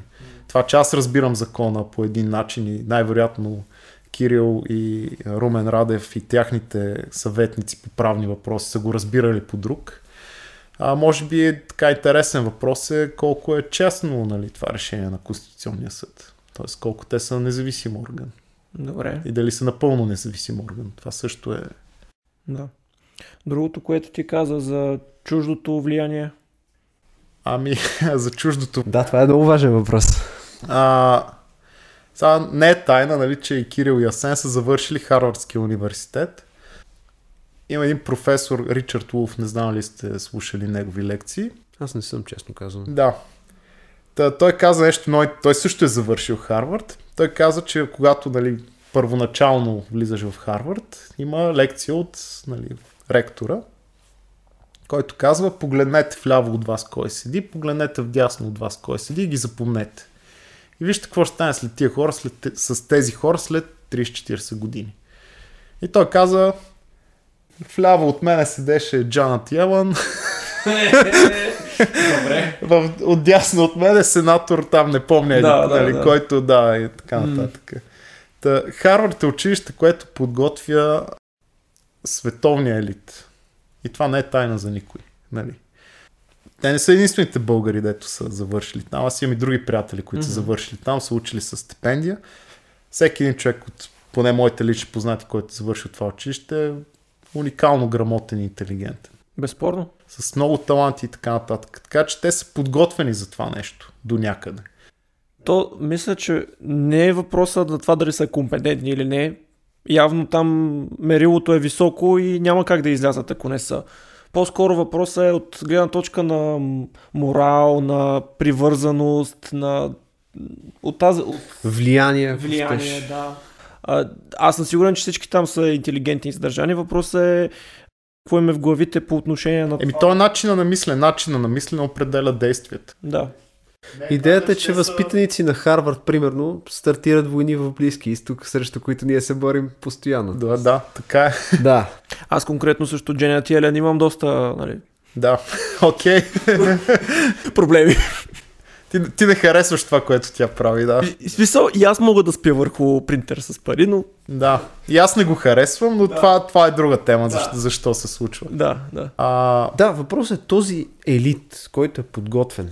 Дали някак си е подготвен по западен тертип, кълъп и те са по западен тертип на, на мислене, на действие. На... ден в едно общество, което има друг, други привички, друг маниер, други възможности, ако щеш. Еми, сега методите се адаптират според възможностите, пък доколкото знам, нали, българския народ, не както Тодор Колев го беше възпял, кога ще ги стигнем, нали? Тоест, а, хората искат успехите на Запада в България. Добрите неща от западното общество ги искаме тук. Искаме да имаме хубави коли да караме, по хубави пътища, да живеем, нали, така в... А, а, не в панелки, нали, на- наобщо казано. А, и аз, аз в това не виждам нищо лошо само по себе си. Тогава си задаваш въпроса как са постигнати тези успехи. Да, Благодарение на какво? точно това е. Нали, те, за тези успехи има много труд, много умни мисли вложени. А, но някакси в, в вашия въпрос усещам, че по-скоро е за мотивацията на тия хора. Тоест, те дали наистина са мотивирани да, да направят нещо за България, Да. и, или просто искат да използват това, за да вземат една голяма сума пари и да идат на Запад. Не, аз по-скоро не мисля тук, а, даже от гледна точка на голямата сума пари. По-скоро от гледна точка на това, че Запада е един голям централизиран център, в който виждаме как определени компрадорски елити в отделните по-малки държави просто сляпо служат на своите господари и както искаш ги нарече в, на Запад. Идеята ми е дали Кирил и Асен имат гръбнака, самочувствието да мислят по друг начин и съответно да имат различно самочувствие. Аз давам не веднъж примера с а, руския елит, който отказва да бъде елит. Тоест, руския елит всячески се опитва да става западен. На Запад пък не ги искат. Казват, вие сте нещо друго. Елита става елит, когато има държава зад гърба си. И точно това ми е идеята. Дали те искат да имат държава зад гърба си или са част от така наречения Deep State, за който всички ние знаем. Еми, малко е рано да се отговори на това. Просто те в момента са, имат претенция за власт, но нямат реална власт. Да. Нали? Така е. Да, така че а, за да отстояваш каквото и да е, ти трябва да имаш гръб, нали? трябва да имаш нещо зад себе си. Суверенитета и независимостта се постига, когато първо си изградиш нали, добри основи върху които да се изправиш. Няма как, а, няма как с а, економика, която разграбва ресурсите и просто ги изнася в непреработен вид, да имаш а, какъвто и да е суверенитет. И е примитивна по своето също. Да, и е примитивно, а така, нали. А, примери в Африка, бол. Мгм. Така че, нали, тяхната програма и това, към което се целят в момента е економически да се подобрят първо нещата. Образователно и като начин на мислене. И върху това може да изградиш вече по а, висшите цели, нали, като а, нали, така наречения суверенитет и независимост. А и другия въпрос, нали, ако не сме ориентирани към Запада, на къде сме ориентирани? Нали, смисъл, каква е альтернативата? Някои биха казали, ако не си с тези, значи трябва да си с онези. Други казват, дайте да пробваме самички, дайте да градим тук нещо наше. Да не сме задължително обвързани към едно голямо семейство, защото в един момент на маса сме с тях, обаче на тях да не им пука за нас. Спорно. Което сега се случва според мен. Но някъде им пука, до някъде не зависи. Мисъл, и- ние ще бъдем в, нали, т.е. ако имаме добра основа и сме, първо сме консолидирана държава, добре, нали, економически, ние ще можем да отстояваме много неща, ако искаме. Да. Нали. Нали, пак аз с външна политика не съм нали, нямам представа как се случват преговорите на затворени врати, никога не съм бил част от такова нещо. Нали, мога само да гадая, но си го представям като един пазарлък, пазарлък циничен, нали, буквално. където ако вие не направите това, ние еди какво си и така нататък. И после нали, решенията, които се вземат, някак си се представят в един така приятен пакет на масите от хора от двете страни. Нали. Така че нали, ние за да сме в положение да отстояваме каквото и да е, трябва да имаме някакви нали, bargaining chips на, на английски, т.е. нещо с което водим самите преговори. И това стане като си изградим добре диверсифицирана економика, примерно, когато имаме нали, енергиен сектор, където също е диверсифициран, не може някой централно да ни спре тръбата Да. и да останем студено нали, през зимата, или пък някой централно ни спре банките и да останем без пари. Нали, ето два механизма, които преди да отстояваме каквото и да е, ние трябва да се освободим от, от тях. Нали. Да, да, ме един е така, както ми го описваш, така, доста скверен. Тоест, те и двата са доста скверни, защото да си го кажем директно. Тези, дето могат да ни спрат банките, в момента е Европейската централна Да. банка. Тоест, това минава през излизане от Европейския съюз. Поне в моите очи. Не е задължително. И се пак, По какъв друг начин го виждаш ти? Ами, сега тук мога да си пофантазирам малко, нали? да чуем. Давай смело. Все пак сме в подкаст, можем да си го позволим. Ел Салвадор направиха нещо много интересно. Така... Е, това е приказка. Да, в тази насока. Знаеш какво правят? Е, сега ще чуем. С вулкан копат биткоин. Как, как ти звучи това? Интересно. Използват енергията, която се генерира и захранват копачки. Така. Но по- по-интересното е, че въведоха биткоина като legal tender, нали? Да. И, и т.е. тъй като Ел Салвадор са в... те ползват долара и за тях федералния резерв е каквото е за нас Европейската централна банка. Ако утре федералните решат, че не им харесва примерно режима, който управлява в Ел Салвадор, могат централизирано да им спрат всички транзакции. Даже няма нужда от цветна революция. Да, а така. Да. А, и цялата държава замръзва, защото парите не се движат.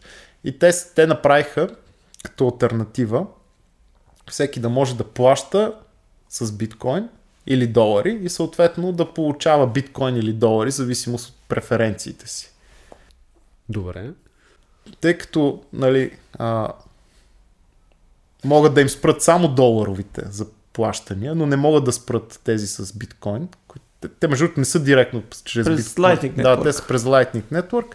Малко по-различно е, но все пак това позволява те да имат альтернатива. Тоест, ако нещо не се разберат с Америка и с федералните, да кажат, ми ние изцяло минаваме на план Б. Да. И самия факт, че имаш альтернатива, вече ти те поставя в позиция ти да можеш да преговаряш. Така. Не е нужно изобщо да минават към тази альтернатива. Нали? Тоест, България, а, предполагам сте запознати, имаше едно разследване на Биво, където 220 хиляди биткоина бяха конфискувани. А, и после не е ясно какво се случи с тях. Ако случайно се окаже, че все още ги имаме, Мгм. нали, което аз ще бъда много шокиран, ако е така, може да си платим две трети от външния дълг и Да. да си направим валутен борт с биткоин и български лев, което ни прави и т.е. да направо да вземем решението на Ел Салвадор и да го реализираме в а, България. Мгм. Да, това звучи доста интересно като идея. И сме суверенни от всякъде, докато има биткоин. Нали? А биткоина в момента е почти над трилион маркет кеп. Нали? Т.е. маркетова капитализация. Да. Това ли е термина на български? Мисля, че да. Не ми, аз не се сещам за друго. Стоян, Така. Един трилион, това е обема на всички стоки, които минават през Суетския канал за една година. И е около 60% от всичкия нали, student debt, т.е. студентски дълг, дълг на Америка. Криптото почти вече минава, цялото крипто почти мин, задмина а, студентския дълг, но да, само биткоина, ако гледаме. Тоест, това е един огромен ликвиден пазар. Нали? За, Да. за държава като нашата е абсолютно достатъчно голям да, да... Проблема обаче е, че цената е волатилна. Нали? Това, това е доста сложен проблем сам по себе си. Но но поне експеримент в Ел, Савадор в момента. Вече втори месец тече абсолютно успешно. Да, да. И някои хора са, но, но цената се качва, нали? Така че те. Да. Който е взел биткоин, не е сбъркал за тези два месеца. Ще видим какво ще стане нататък. Мгм. Но е, е, е една альтернатива. Нали? Пак казвам, това, това между е моя лична позиция, няма нищо общо с партията. Никога не съм го казал пред тях дори. Но да, това е едно друго нещо, което ми харесва в тази партия, че обсъждат се идеи. Нали? Тоест, не е правим така и вие изпълнявате, Мгм. а събираме хората компетентни по дадена тема и те си говорят помежду си и достигат до консенсус. Кога ще стигнем Ел Савадорците? Да. Мисля, че две трети от населението им има вече портфел, с който Да, въртят. Извинявай, продължи. Да, така е наистина.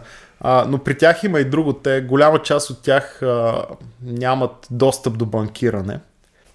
Предишната компания, за която работих, правихме база данни а, за, за големи банки. Клиентите ми бяха големи банки. И аз участвах в разработването на базата данни. И това е един много труден пазар. Там се конкурирахме с Oracle и така нататък. А, Оказва се, че една банка да функционира, най-важното нещо е базата данни и тя да е абсолютно сигурна, нито една транзакция да не бъде изгубена и така нататък. И за да го имат това нещо, плащат по милиони долари на година е, за лицензии за софтуер на Oracle. Или на нас, на- като компания. Така че тези пари за една държава, където економиката е доста назад, примерно за една африканска държава, с, където примерно те ще имат 1 милион, да кажем, потребители, които горе-долу ще въртат по 5 долара на месец през банкови сметки и да платят 10 милиона долара за лиценз на година, економически няма смисъл. Да. Тоест, самите такси, така наречите в България, нали, което го нарича такса за поддръжка или месечна такса и така нататък, голяма част отиват за покриване на тия оперативни разходи на една банка. С биткоин, нали, системата и това, което прави Ел Салвадор, е, че всъщност точно на тези хора, които са най-економически, за тях е най-економически неизгодно банките да им дадат услуга, на практика Lightning Network, който е изграден върху биткоина, им позволява те да имат ефтини транзакции, без да плащат тези милиони на година на една ком- компания или корпорация, като Oracle или като фирмата, за която аз работих. Те се и адаптират сега, Да, ако да, отидеш в Ел Савадор, в кафене, в там, в Starbucks, не знам си какво, имат си QR код, сканираш си с телефона, цак, цак, цак, плащаш сатошите и получаваш кафе. Без стотинки, без долари, без фиатни пари. Което е страхотна альтернатива. Да, аз слушах президента на Ел Салвадор, нали, който е авторитарен режим. Това е така, да. не всичко има цветущо. Та той каза нещо много интересно, което на мен ми хареса, е, че Ел Салвадор е държава, която много рядко е на върха на технологичната иновация. Да не кажем никога до момента. Да. И той казал, и ни си отдаде една възможност и той каза, и аз реших защо не. Защо пък ние да не сме нали, първите, които ще извлечем най-много ползи. И, и наистина е така. Държавите, които първи адаптират това, ще извлекат най-много Със ползи. сигурност. Да. Да, тук има един проблем, който мен ме притеснява конкретно по отношение на тези дигитални валути. И то е, че ако пък бъде внедрена тази система китайска точкова, за която говорим, така наречения социален рейтинг, тогава пък ако всичко ти е дигитализирано, тогава ако имаш едно авторитарно правителство, то може пък по всякакъв начин да те репресира на база на това. Спирате дигиталните услуги, нали, да речем, ако не си неправоверен в това, което говориш и правиш. Ние в момента имаме така система. Не знам ли знаете. Реално парите сам, сами по себе си са такава система. Нали? Има места, където ти за да влезеш, ти трябва да извадиш една така прилична сума. Не всеки има тази сума. Нали, за да се кача да пътувам с, от, с самолет от тук, да кажем, до Брюксел, аз трябва да си плата билет. Така. Да. Ако нали, имам пари в банковата система и направя трансфер между две мои сметки над 10 000 евро, почват ни въпроси са какви са тия пари, Да. откъде са дошли.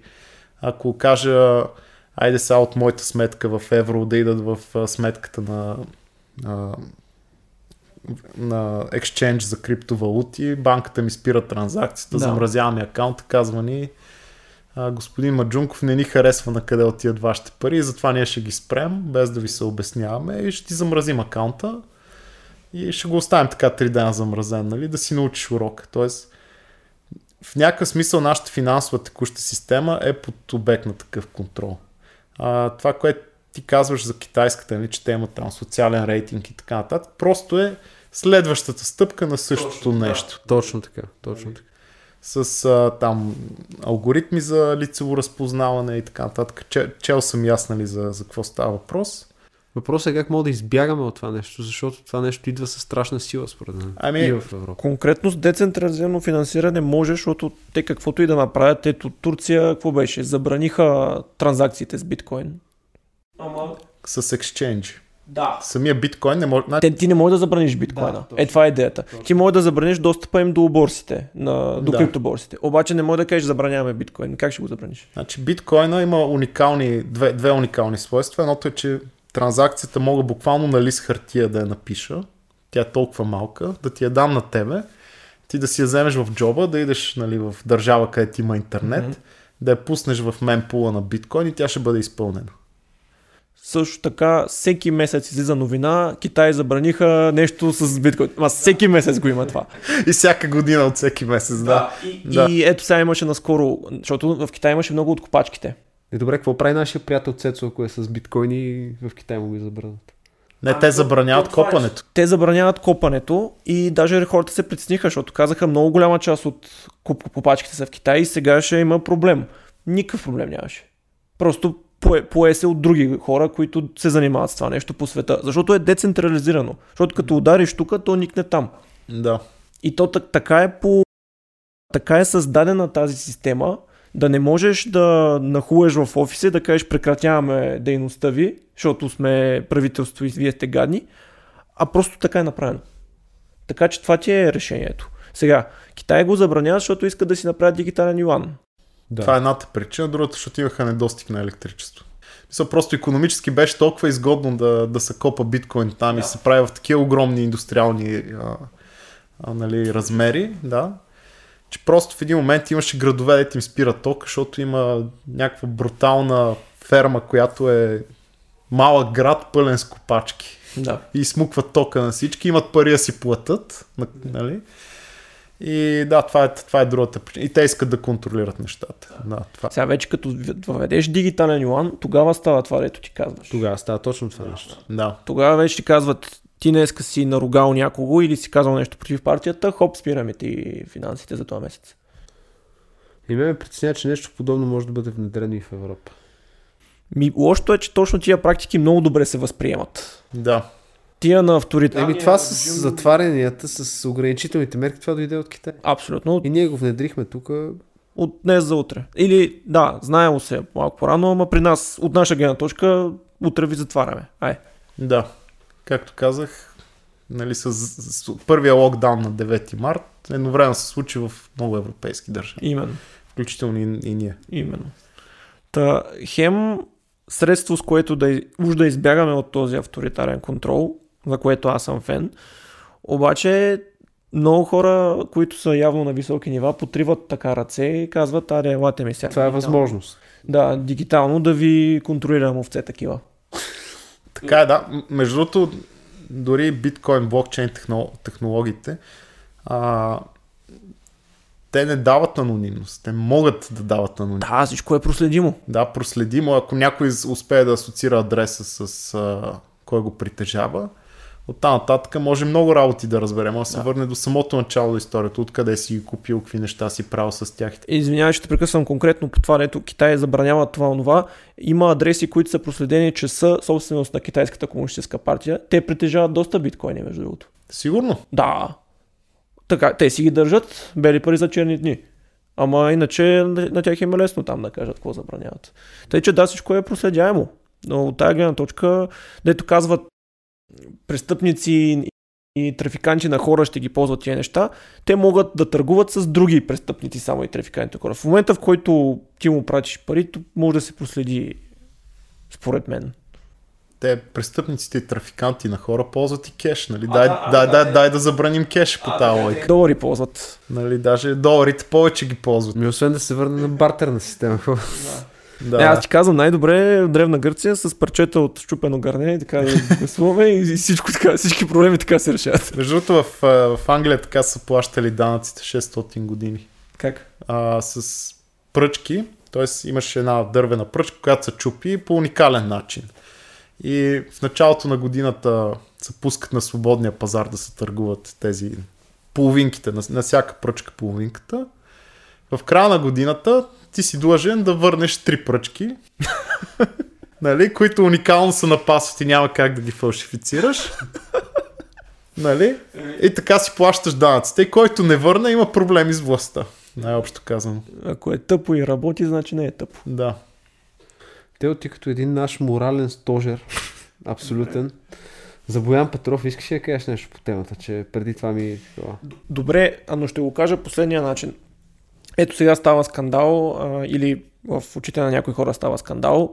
Лидера на Продължаваме промяната Кирил Петков излиза, че си прави така наречения ефтин пиар на гърба на алпиниста. Обаче ти, ти си в такава позиция, в която ето той ти се е обадил, казал, Данчо, гласувам ти доверие, пускай се с мене. Виждаш го сега, той се забърква в скандал.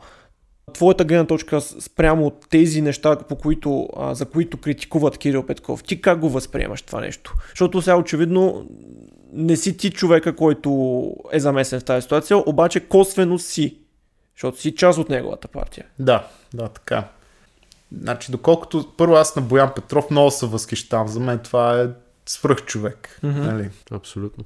Ментално, физически. А, спомням си, когато, като, нали, когато го блъснаха в Кре- Кресненското дефиле.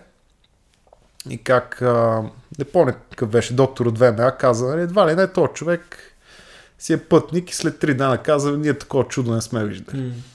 Нали, това е Боян Петров. Да. Така е. С Кирил, доколко знам, са приятели от детството заедно. Даже бащата на Кирил, Петко Петков, е зарибил Боян по планинарството. А, те са много близки приятели, нали, доколко знам. Аз Боян не го познавам лично. И сега без да издавам много тайни, но за операцията по спасяване на Боян, мисля, че Кирил е похарчил повече пари, отколкото за цялата политическа кампания. Тоест, само този факт сам по себе си. Отделно, че реагира бързо, отделно, че направи почти невъзможното тогава, нали? Защото сега някои неща не можаха да го спасат, нали? Но, но да, и пак Кирил Петков е дарил повече пари на Софийския университет, отколкото му е политическата кам- кампания. Сега точни цифри няма ви казвам. Нали, може да намерите в интернет. Има данни за това нещо. А, сега фактите са факти. Това се е случило. И то се е случило в миналото. И 2018 година мисля, че беше цялата сага там. А, сега, убеден съм, че тогава не го е правил с идеята аз след 3 години ще направя политически проект и ще из- извлека дивиденти. Просто човекът го е направил тогава, защото така е смятал, че е редно. Това е, това е за мен истината. Моята лична, нали? Най-добре не го питаме, но Да, да. но най-вероятно той ще каже същото. А, та така, аз не, не виждам нищо лошо в това, че а, се използва този факт за изграждане на един положителен образ, защото той си е факт. Не, то, то по-скоро проблема, проблема дойде от един пост на съпругата. Да, да. Петров, в който общо взето беше написано, че основно тя е платила операцията. То от- оттам дойде проблема. Сега конкретно кой е платил в момента, не съм, не съм много наясно. Нали? Аз м- примерно, ще съм изпадал в такава ситуация, където буквално роднина закъсва и трябва да се извадят едни пари бързо за да се оперира. А, и аз имам банковата сметка и просто, просто ги давам. Нали? Понякога са такива нещата. Нали? Това може... Не знам защо се е случило по този начин. Е, Намерих поста. Единствен проблем е, че не са я организирали и платили тези хора, най-малкото защото беше силно политическа акция, а те не са имали властта да направят нещо и не е редно и честно спрямо истинските хора, които свършиха тази нелека задача да се толерират лъжи. Няма как да съм в грешка, тъй като сметката за спасителната акция платих аз. Това е от Радослава Ненова. Има си документи за всичко, съответно няма нужда да е моята дума срещу на някой а, друг думата. Документи. А, имаше доста българи в Непал по това време. Те не подходиха така пиарски, въпреки че и те се вълнуваха от развръзката и говориха с доста местни. Журналистката пусна някакви стати, вменяващи близост Боян, но след една среща с мен, случайна, пред други хора я попитах дали е до там отчаяна, че да си пише сам, сама жълти статии как е била с Боян в Тибет, след като стоя с няколко човека в Непал и се мъчиха да сътворят медийна сензация. После статията се пренаписа във вестник Труд. Нали за това става въпрос? Да, да. Та, тук има обвинения от нейна страна, че нали, това, което и ти казваш, че не е вярно, че всъщност парите от другаде са дошли и че той твърди, че е летял там с а, хеликоптера. Но... Аз, аз съм виждал видео от, от там. Да. С баща му заедно. И снимки и така нататък. Така. Ще има и а, филм ще излезе скоро за Боян Петров, където ще има кадри, нали, буквално от тази спасителна операция. Там ще видим едно към едно, нали, mm-hmm. най-вероятно автентични кадри. А, сега за тия твърдения не знам. Не знам колко са вярни. В случай е дума срещу дума. Да, тя точно това казва. Аз имам документи, които ще докажа. Еми да докаже тия документи, да видим какво ще каже Кирил да. и така. Аз не знам, нямам достъп, не ми е даден нито до... Знаеш колкото и ние знаем. Да, буквално да. да. да. Разбирам. Добре, но неприятно ли ти е, че примерно сега ти, ти си един вид си поставен си в позиция, че трябва да отговаряш за, за това нещо. Не, ние по-скоро го питаме за мнението му. Той да, е ясно, да. че не носи никаква аз, отговорност. Аз не нося отговорност за това, нали? Да. да. да. Защото не, аз съгласен съм с теб, но казвам, ще има хора, които ще те изкарат а, виновен за това, че се асоциираш с него. Ако нали, се докаже, че еди какво си, ще кажат, а, ти го подкрепяш онзи, дете си прави ефтиния пиар. Примерно. Какво беше казал Исус? Нека... Който е безгрешен пръв да хвърли камъка, нали? Да. Така е. А, хора сме грешим, правим всякакви грешки. Аз самия не съм също нали, mm. безгрешен. А, така че хората си имат тяхно мнение. Нали? Случай тази жена не я познавам. Нали, явно това е мнението.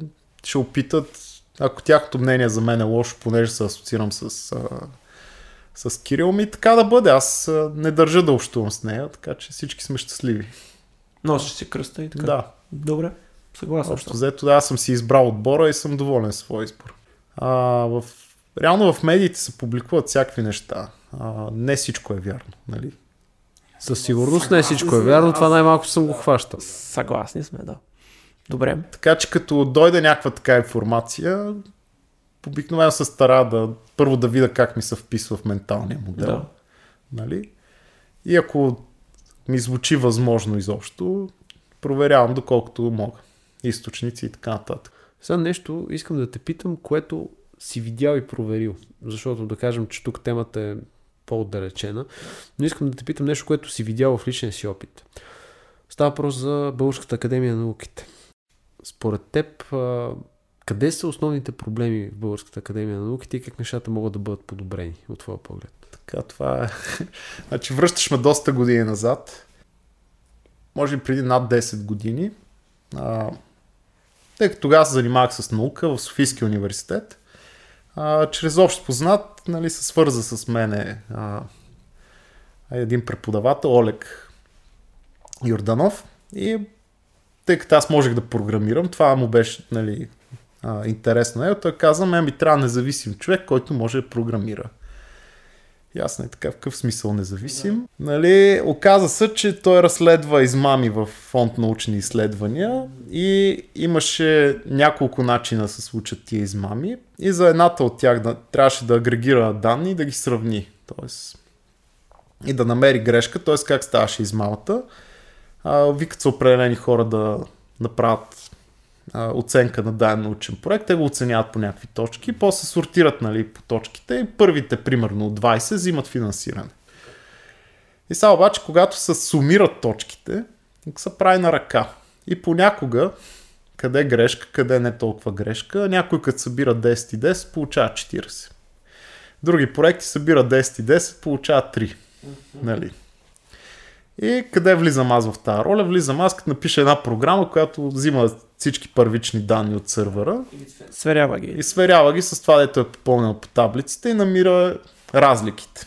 Показвам ги на него, вече той чете самите научни проекти и анализира сега техническа грешка ли е или, или не е толкова техническа. Та затова му трябваше независим човек, който да, Да. про- програмира, нали, защото аз не бях зависим от, от тази структура и така нататък. По никакъв начин, нито от финансиране за наука. Та така се сблъсках с бан. Това, нали, свърших тази работа за тях. И те им бяха доста благодарни, защото открихме интересни неща тогава.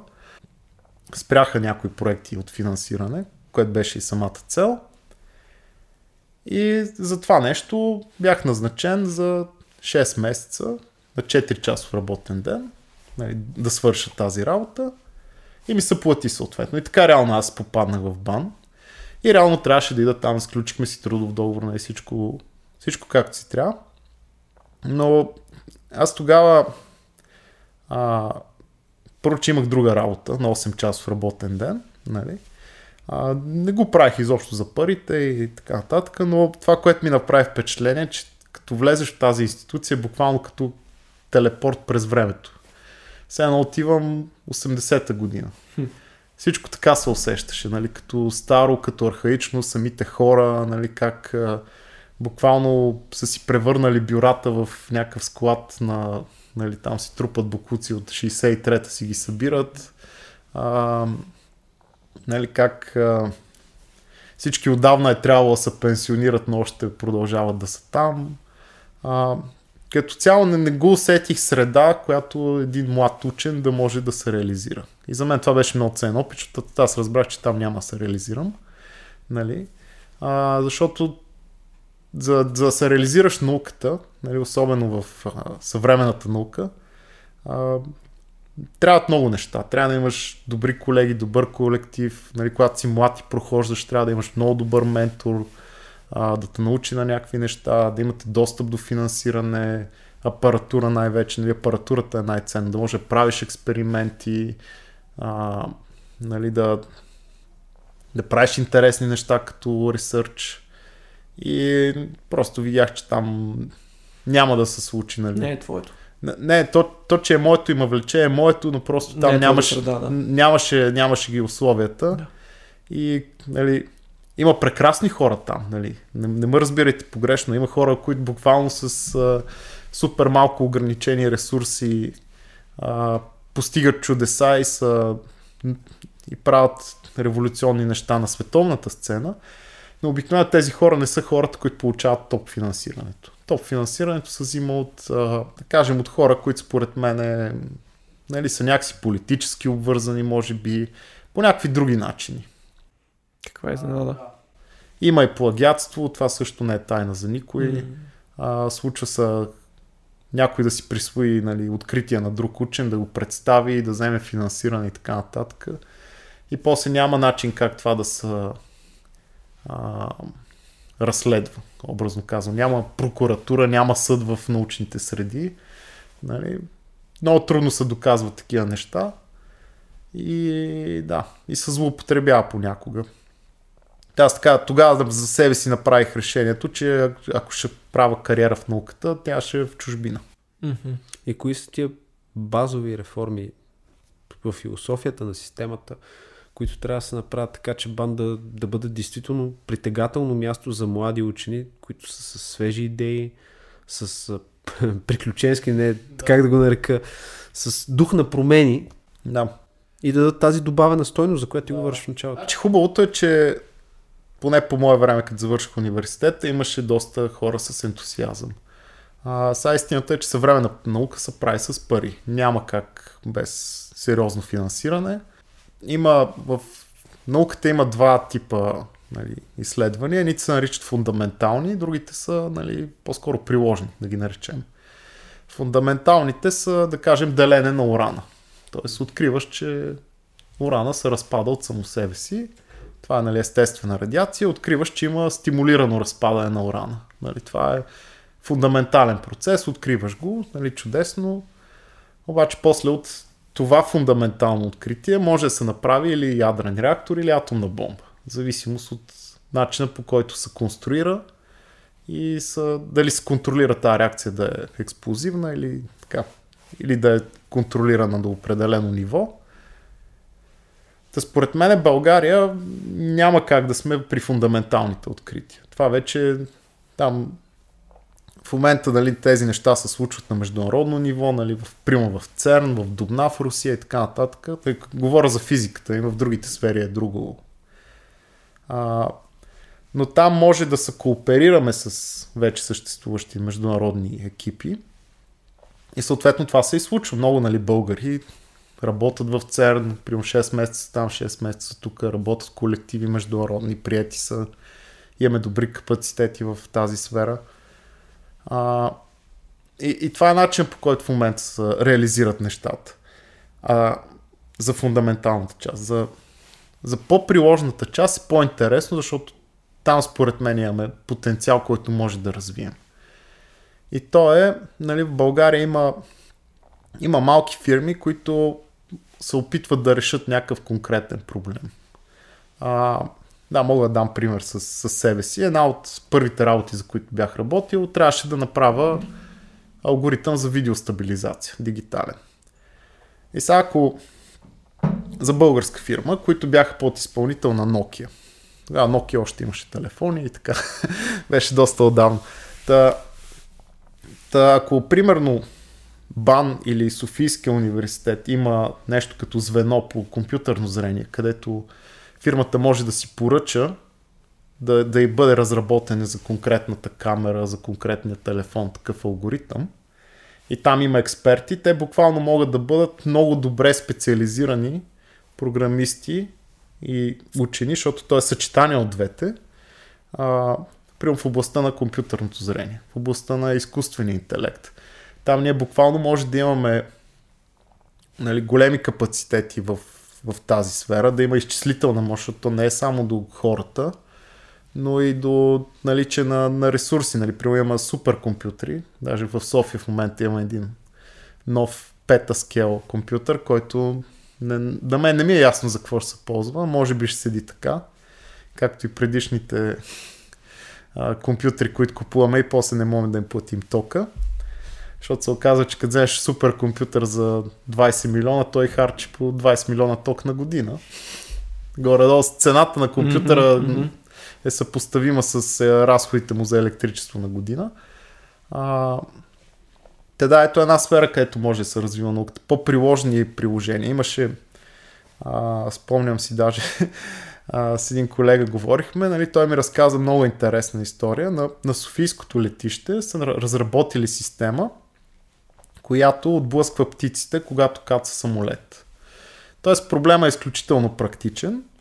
Идвайки самолета, може нали, прелита птица и се удрят двете. И какво става тогава? По, по протокол на авиацията а, трябва да се прегледа внимателно самолета, да няма щети и така нататък, защото като влезе птицата в нали, бързо въртящата се турбина, тя, тя става на кайма, нали, но може да повреди нещо.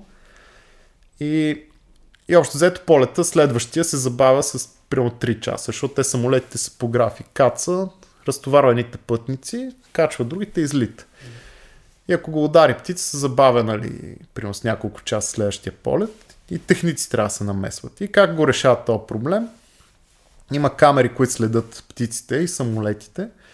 И тук имаме компютърно зрение, т.е изкуствен интелект, който следи как се движат птиците, следи самолета, преценява ако ще се движат двете, нали, ще се ударат. И тогава трябва нещо да се случи, че ще се отблъсне птицата. И тук идва нали, от другите дисциплини, т.е. от биологическия факултет нали, бяха направили някакво изследване, какви звуци ги, ги карат да, са, да обърнат посоката. Това го комбинираха с а, хора, които разбират добре от акустика и как с определени а, високоговорители на няколко места да направят концентрирана вълна точно там, където е птицата. С система за контрол на, на целия софтуер. Нали, това нещо се случи синхронизирано и буквално правят една звукова вълна, която просто кара животното да си смени посоката и да не се удари в самолета.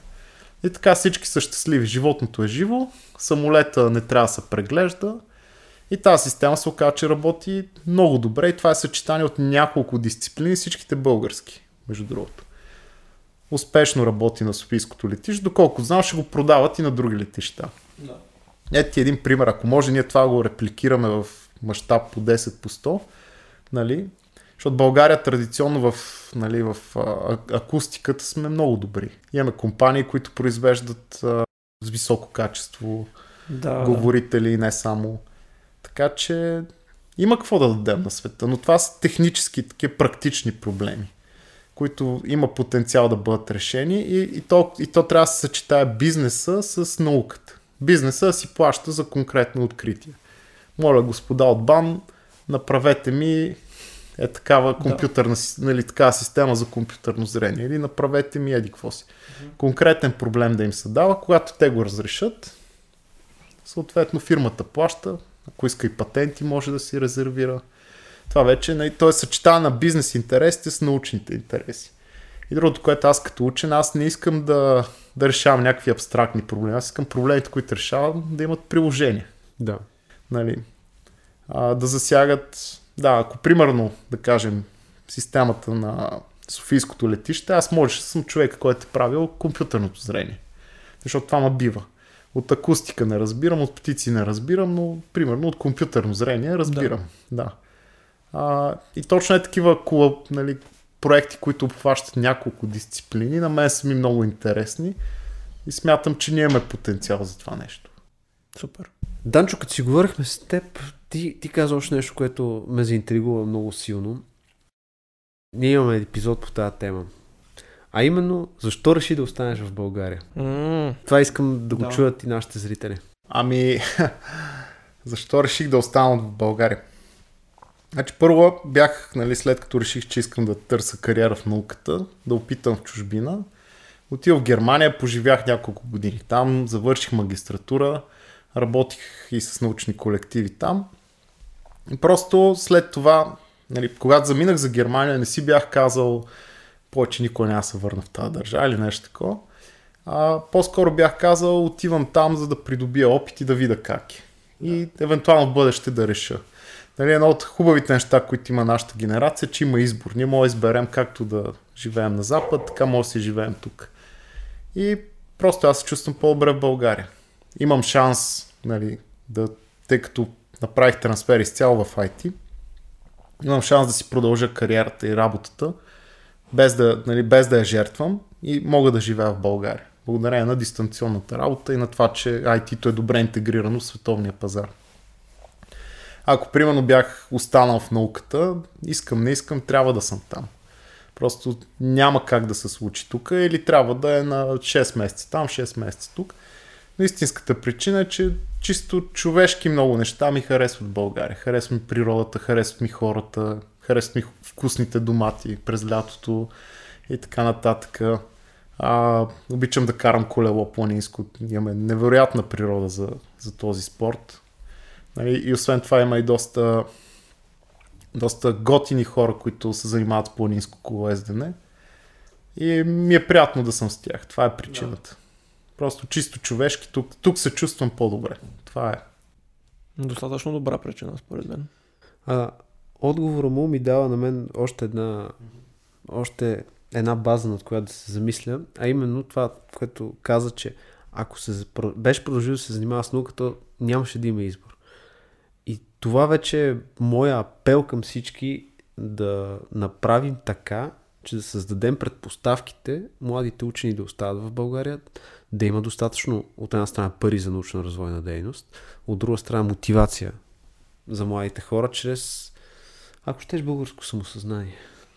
Ми, няма, и национална гордост. Няма как във всички науки да има възможност да се развиеш в България. За науката си иска жертви, иска си пари. Това си е призвание. Нали? Ако, примерно, аз искам да работя по конкретен проблем с най-добрия екип нали, научен и те са в Калифорния, Дигам си багажа и отивам в Калифорния. Това е. Разбираемо. Това е живота на, на много учени. Живота е такъв. Те, те преследват а, проблема, където ги заведе. И може би, когато вече решат проблема, се връщат там, където им е най-приятно. Дай Боже в България. Нали, това е. А, защото зад граница аз в научните среди, нали, много чужденци съм срещал, не само българи. Между другото, като идеш в, в един немски институт, ми то почти няма немци там, се оказва. Много интересно. Нали? Има хора от цял свят събрани. Да. Нали? Има и натурални от там, но повечето са емигранти. Затова си има обяснение. Да. Нали сещаш какво се случва след Втората световна война? Всичките немски експерти, цялата базисна наука отива в Америка. Е, да, но вече минаха нужния брой генерации от а, Втората световна война. Да, ама като я няма база, не дете свика, няма кой да те научи. Да, да, окей. Но, но мисълта ми е добре. Хайде да не е Германия, примера, да, да идем във Франция, пак и същото. Да, имаш преди глобализирания па... С, с, пазар, не искам да използвам за наука, но да. да. То е, нали, на английски му викат winner takes all. Нали, такъв е маркета. Най-добрия печели, Да. другите А пък хората, които ходят примерно в Германия, дето казваш, че не са германци, те ходят силно мотивирани, Да, защото най-вероятно идват от економически по-бедни страни и това му е пътя да, да се изкачи. не е задължително. Някои от тях са... Аз съм виждал буквално трансфери за някои си, примерно Швейцария, Аха. Се дига с цялото семейство, с жена, с деца, така нататък, отива в Германия, защото иска да работи в конкретен научен колектив с той и той професор, които са най-добри в света по Да. те и тези неща. Тоест е ударен на каузата и това му е достатъчно като мотивация. Да, това му е достатъчно, нали. Нали, сега сменя Швейцария с Германия, не горе-долу е сходен стандарт, Даже може би Швейцария е по-висок. Даже, да. нали, и на... Ясно. Добре, супер. Данчо, благодаря ти много, че ни гостува. И аз ти благодаря. Заключителни думи. Ами заключителни думи от моя страна е, че продължаваме да даваме различни гледни точки. Ще продължим да каним млади хора, които са кадърни в областта си, които имат и по-широк поглед. Ще ги тормозим с въпроси, в които бягаме от зоната им на комфорт. Данчо, надявам се да не сме те измъчили. А, е супер беше. Ако искате да подкрепите канала с някой лев, някой сатоши или някой гуей, линк в описанието, поправете ме .locals.com Иначе е толкова от нас. И за децата знаете. Знаете. Тъй. Да, супер.